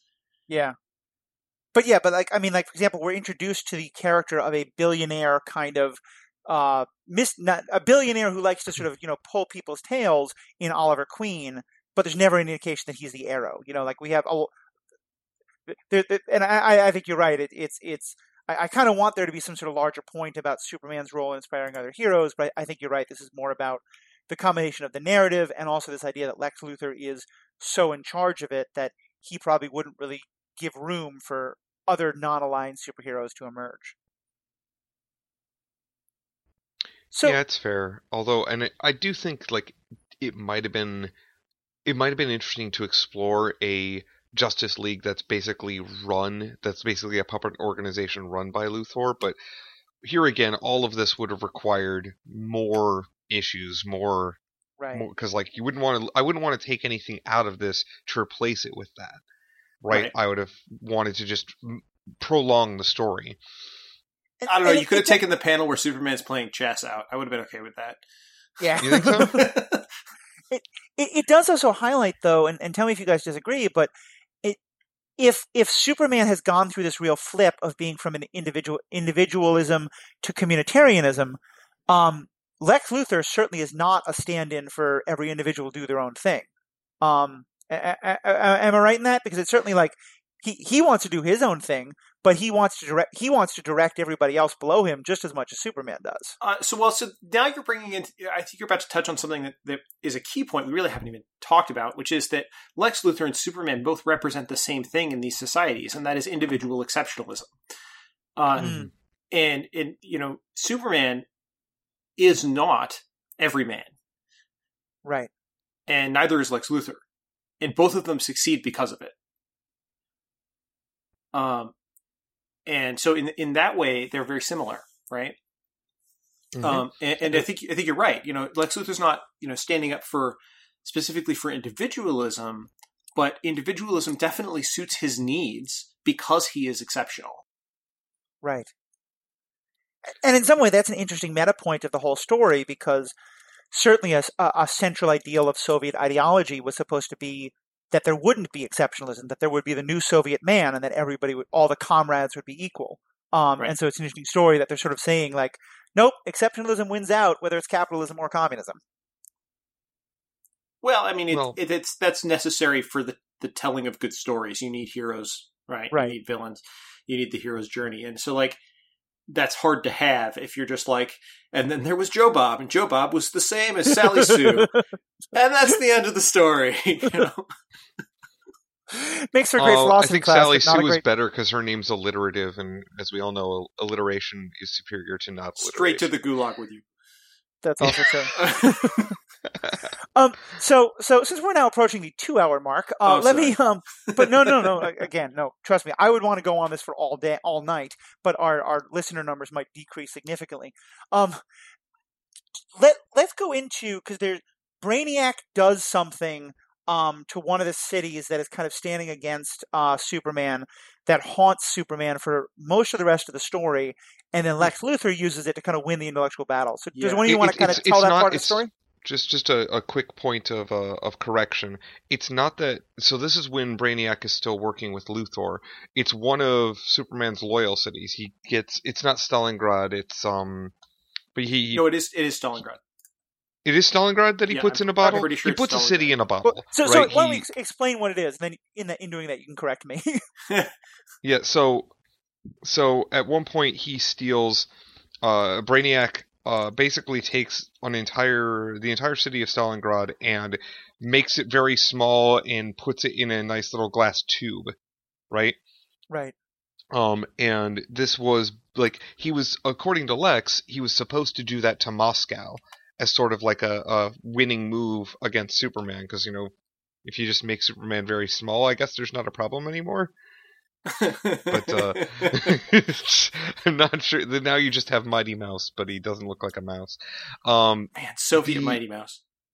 so the the the actual reasoning behind doing this is really like a little bit nebulous to me. A little bit like, oh, that cat's a little weird. But it's something that Superman is deeply upset by because now there's this uh, portion of his citizenry, and he can't restore their lives. Right? These are people who have connections to other people in his nation, and he can't he can't bring them back to be able to interact with everybody else because now they're they're their own little microcosm like microcosm being a very punny name in this particular case um but uh it, it's something that because it's a problem that superman can't fix he can't make it better it really bothers him um and we see him like at one point he fails to uh, do his his check in when he's supposed to, or similar. So there some he has a, has a process to make sure those people are still safe. Um, and like something happens, there's just a very very minor error, and it results in in some deaths. Um, Uh, yeah, he, he, he- there's an air, air filter he doesn't check, and it lets a flea in, which Yep. is basically like a giant monster in this tiny city. Yep. And so he that is a he he you know projects himself in and, and apologizes and goes to correct for it for later but like it's still something that clearly deeply bothers him because he feels a an obligation to all of the people right, Right. Right. um so there's this thing that he's you know he's clearly horrified by this whole like you know they've taken th- somebody has taken these people and and changed their lives so dramatically uh all toward some end that had nothing to do with those people right yeah. um and so that kind of leads into what ends up happening with uh with the confrontation between Luthor Brainiac and and Superman at the end. Right. And yeah, and I, I, I always have thought, uh, just as a one kind of a side thing, that little moment of the filter, I think, is a brilliant way of highlighting, again, one of the problems of where Superman is in the more sort of communal focused society, is that in a world where he is so exceptional, they, they make the point that very few people are sort of stepping up to be almost exceptional. And so he can't delegate anything to anyone. You know, part of what Mhm. I took from that moment is he didn't check that one air filter because he is so busy doing everything because no one else is really able to carry any of this burden for him. Right. Well, and it, part of that I think is is a case where because everyone's become so reliant on Superman, um, and he's sort of you know he's facilitated that he's done nothing to disabuse them of that. Um, he sort of put himself into that position where uh, he you know everyone just assumes that okay he's taken on this he's going to fix it and nobody I, I think it's entirely likely that nobody like even offers because they're Yeah. like oh Superman will fix it. There's a point where uh, earlier in the story when Stalin is dying and what like Stalin's just on his deathbed and somebody there says Superman help us as if Superman is like suddenly a medical wizard Right. as well. Right. And he goes Right. and tries to be. He goes in and Yep. just like as fast as he can reads all these medical books and comes in and is like, I think he has this problem. And you know, Yep. like I thought we were about to have an episode of House. Like Yeah. I, didn't, I didn't know what was going on. Um, he did not mention lupus though, so Right. it's not lupus. It's not- but yeah, he, he you're right. He, he does he he tries to do that for them, and it does not succeed, right? Yeah. But that but that that sort of scene to me set was uh, there as a, sort of a signpost to say this is how the society treats many of these major problems, where they're all like, well, we could try to fix this ourselves, or we could call for Superman. Right. And and that's I think a theme that we we've touched on a bit, and we're going to hopefully touch on another episode when we get into the Brandon Sanderson book, The Reckoners, because it really goes into this topic. But but it's one I think is really interesting, which is you know once you know that someone can um you know do something at an amazing rate, is there any point at you trying to do your best? If you trying to do your best, it's going to be so overwhelmed by this other Superman, um, and that you don't really need to do your best anymore. I mean, the answer, Yeah. of, of course, is is yes. There is still a point, but Right. it's very easy to miss it, uh, and it's it's definitely a good story beat. Uh, anyway, getting back to the the Brainiac, Right. uh, the- Luthor, the, the city in a little, Superman in a little kind of glass container thing. Right. So city sitting in a glass container, Superman is upset about it. Um, which you know I'm, I'm making light of it, but uh, later on, when uh, Lex has just basically thrown the kitchen sink at Superman. He he's he's fought uh, through the Green Lantern Corps. He's fought through um, Wonder Amazons. Woman. Yep.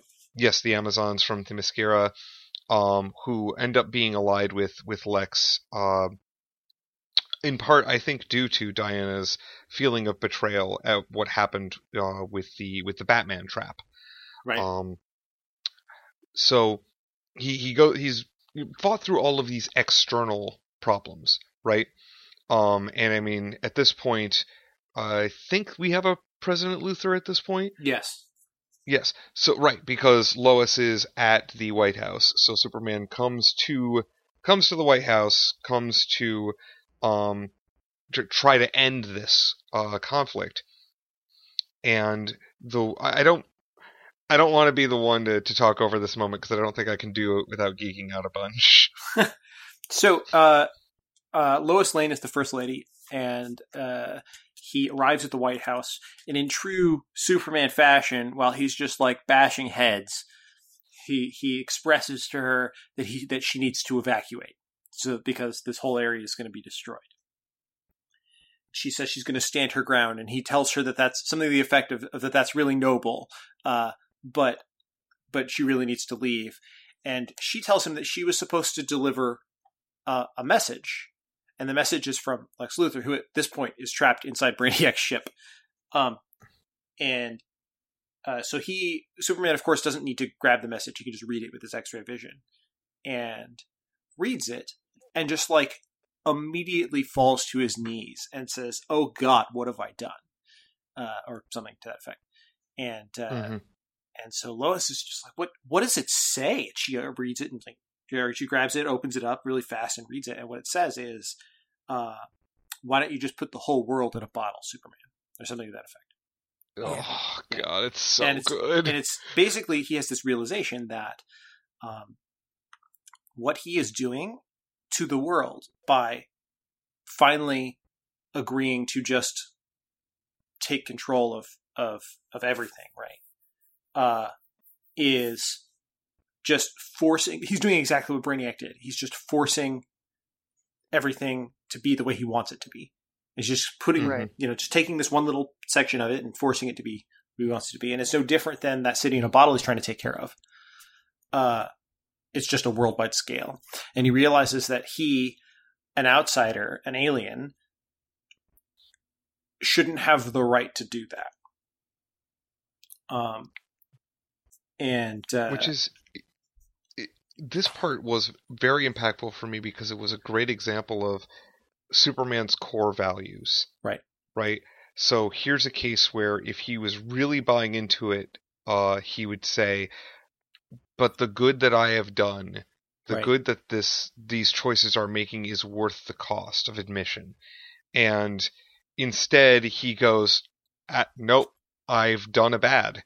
I Yeah. have. I can't do Well, this I- I- anymore." I think that speaks to what we said at the beginning of the episode, where he was talking about why he didn't want to lead the party. hmm Um, when he was just like, I, I, I shouldn't get to make this decision just because I have these exceptional abilities, just because I have this this privilege of being different. Um, Right. And then he goes against that, and at the very end, we see him just being like, "Oh, wait, I shouldn't have done these things just because I have the ability to." Well, and, and here this this kind of ties into you know, what what I think is one of the most brilliant parts of this story is that it it shows how not only do the best parts of Superman, you know, come to light no matter which part of the world he's in, but that his flaws do as well. Because, and this kind of leads into the last big question I wanted us to talk about. Um, Jess, are are you familiar with the Kingdom Come story? Uh, uh generally, but I haven't read it. Okay, well, but but the, very ba- the ba- very basic of it is that it is Superman is within a you know capitalist American society for very different reasons winds up also having to kind of take more authority and power than he would want and winds up misusing it in ways that become very problematic. And I, I love that in both of these stories, for completely different reasons and from completely different directions, what you wind up at the end of the day is that Superman does best when he can use his power to serve the ideals and goals and agendas set by others. And then in both cases, once he becomes sort of, you know, both jury and ex- judge, jury, and executioner, that's when he really kind of goes off the rails. Um, Jacob, did you have that same kind of observation in terms of looking at the, the, these two stories together? Yeah, the the big parallel for me was the the the Superman robots, right? The the people of the state, uh, the the people who were dissidents being controlled to toe the line was very very similar to the re-education camps that are yeah. in uh, Kingdom Come for the for the renegade superheroes. Uh, same kind of thing that like he's he's a very he's a very versatile hammer, but he's still a hammer, and he still only looks at problems as if they were things a hammer should hit, whatever those are called. It it does make me wonder. Is that Nails, right? Yeah. it, it does make me wonder to what extent the authors of this had Kingdom Come in their mind when they were writing it, because it is a very different story, but in some ways very, very similar, especially like you said in the in the directions it gets to. Um, mm-hmm, mm-hmm. Yeah, that, that, that makes sense. I, I'm probably going to go read that now. I haven't haven't read it before. I I highly recommend it. Uh, it's I think still my favorite graphic novel. Uh, it's yeah, there, there's a lot to talk about there. And we already did that, of course. We already did an episode yep. on Kingdom oh, Come. okay. Uh, um, it, which, it does, which is why we're talking about it now, because I made Matthew read it so that yeah. we could talk it, about it. It does have one fatal flaw. Superman and Diana get together, which again violates the OTP. But I feel like, a, a I feel like story. this is a pretty common theme you're going to be disappointed in. Yeah. Like I said, I, it's one of those things where, we, you know, the, your canon is always the only true canon for me, I think I I learned about all these things most well. My Superman was the um um uh you know Gene uh, Gene Hackman, Lex Luthor, and um oh god how am I blank Christopher Reeve Superman. Um, right. so that's what I'll always. But then for me, the Justice League world that that always comes from the the animated show. Um, and Jacob, so that this is more more to you to Jess, but then I, the, the last question I'd kind of pose to you is when Superman goes bad, which one do you think is worse, Kingdom Come Superman or Red Son Superman? Kingdom Come Superman's worse. Yeah. For sure. How come? Definitely. Well, so remember when when confronted with what has happened with the outcome of, of what he's done, with the culmination of all of the bad things, Kingdom Come Superman almost kills a bunch of people. Uh, yeah. and then has to be stopped by uh, an everyday man who who says some words to him and convinces and talks him off the ledge. Uh, this one goes, I have done a bad, and then goes and does one last thing to save the world. Yeah. Right. Yeah, yeah. I think that that's a. Go ahead, Jess. I was going to say that's you know that may have been, like I said, in order for him to come out as the hero, he needed something to fight at the end, right? That yep. that Hammer needed something to hit. Right. Uh, yeah, I, I think I would definitely see it the same way. I think I, as scary as this Superman was, I, I think it's in part because this Superman, his primary goal is making things better for people. In mm-hmm. Kingdom Come, his primary goal is stopping others from doing bad things. And it, it's just that kind of difference of, you know, is your goal to build up something or is your goal to tear something down? Um, yeah. I'm almost always going to see something. I, am always, always going to be on the side of the person who's wanting to build something up, even if I think the thing that you're wanting to tear down is terrible and awful. Mm-hmm. Yeah. Right. Well, we could continue to talk about uh, different implications of Red Son for quite some time, but we do have to end this at some point. So, Jess, was there any was there any other topics, uh, Jess, on this that you specifically wanted to make sure we we covered? Um, no, I don't think so. I mean, I could I could go into some more nuanced stuff about it. I could definitely spin it off into uh, some long political conversations, but I'm I'm really happy we had this discussion, and I really appreciate you guys having me on uh, a lot. I've enjoyed this. Yeah, well, I I'm really glad, and I should say, Jess, you um and um. Uh, your two other co-hosts, or at least you're you're not um uh, your one of your current and, and one of your former co-hosts, are in some ways responsible for um uh, Jacob being on this podcast because it was um, Jacob was a, a, a, number of times a guest on the JudgeCast podcast yes. that we mentioned that Jess is a part of before, and I had had a number of discussions when when my current co-host uh, co-host at the time, Paul, had to step back. Jacob was someone who I'd identified as, you know, I know he loves to talk about these topics and he might be interesting. And, and, it was my hearing him on the Judge cast that made me think he would be a great part of, of this podcast. So having you on kind of helps to uh, complete that circle a little bit. So I'm, I'm, I'm, definitely really glad you got to come on and, and this was just a great discussion. Well, yeah, thanks, you. Jess. Now I have a bunch of extra work to do on a bi-weekly basis. I can relate. But no, seriously. It's, uh it's been nice how it's all come around. So, uh, so it, that was Je- uh, Jess. But what about Jacob for you? Do you have any kind of last comments or points you want to make? Uh, no, we, we already covered the the the problem, slight problem I have with with uh, those scenes with Wonder Woman in them. Wonder Woman's portrayal in the rest of the comic is very good. So like, I'm not. I don't think it's a bad portrayal of Wonder Woman by any means. Um, and we I, I share Jess's opinion about uh, Hal Jordan. I'm just trying to see if there's anything else in here. No, no, I think I'm good. I think we, we covered things pretty well. Of course, I could always talk longer, but yeah. uh...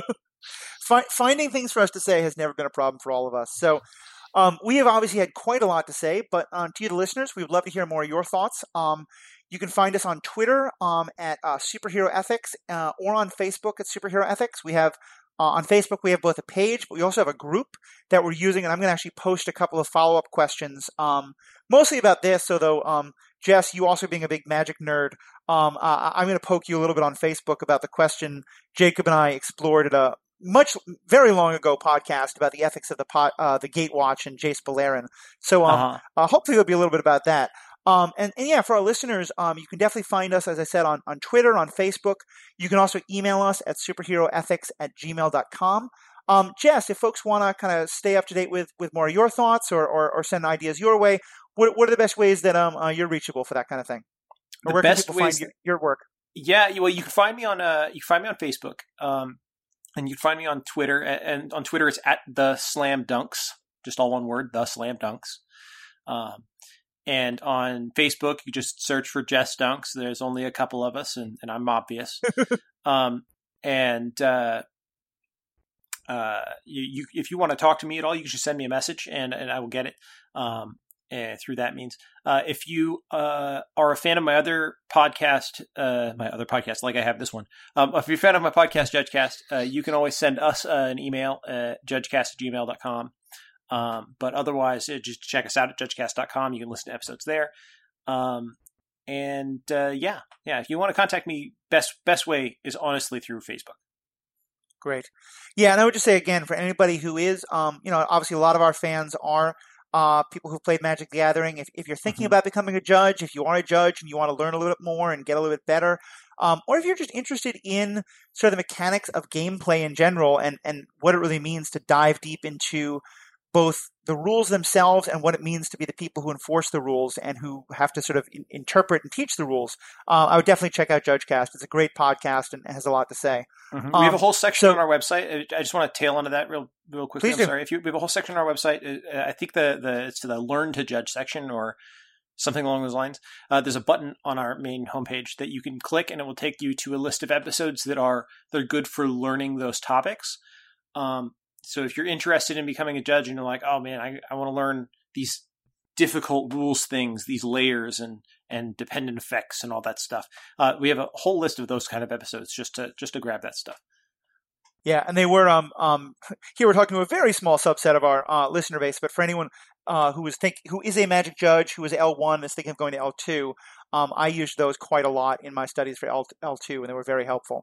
Um, so yeah, so definitely check out that podcast. Jess, thank you again so much for being on this, um, uh, being our guest. This has been a, uh, and thank you for introducing us to Red Son. Because Jacob, I don't know about you, but I had not known about this, and I'm, I'm really glad I got the chance to read it and uh, to sit and talk about it with you guys. Yeah, I, I mean, I bought it uh, just on Jess's recommendation, and I am not at all displeased that I now own this piece of media. Because wow, it's uh, it's real good. Definitely, definitely. Um, so yeah, thank you again, Jess. Um, thank you guys to all of you, listeners. Um, I'll say one last thing is that um, we we planned this episode for this t- time of the year because the new season of Supergirl was in theory supposed to be addressing these issues somewhat, and certainly at the end of the last season, we saw a pod carrying a Supergirl type character crash land in Russia. I think it's supposed to be post-Soviet Russia, but still Russia. Um, I'm only a couple episodes into the new season of Supergirl. That issue hasn't really been explored much, which is why we didn't talk about it today. But certainly, um, to our fans, if you're Supergirl fans, if that issue does start to come up in later uh, episodes, um, definitely talk to us about that on Facebook uh, in the Superhero Ethics group. I'm I'm really curious to see if they do explore that question on the Superhero Supergirl TV show and where they go. Um, so again, on behalf of myself and Jacob, on behalf of Jess, um, thank you guys all for listening. Have a great day.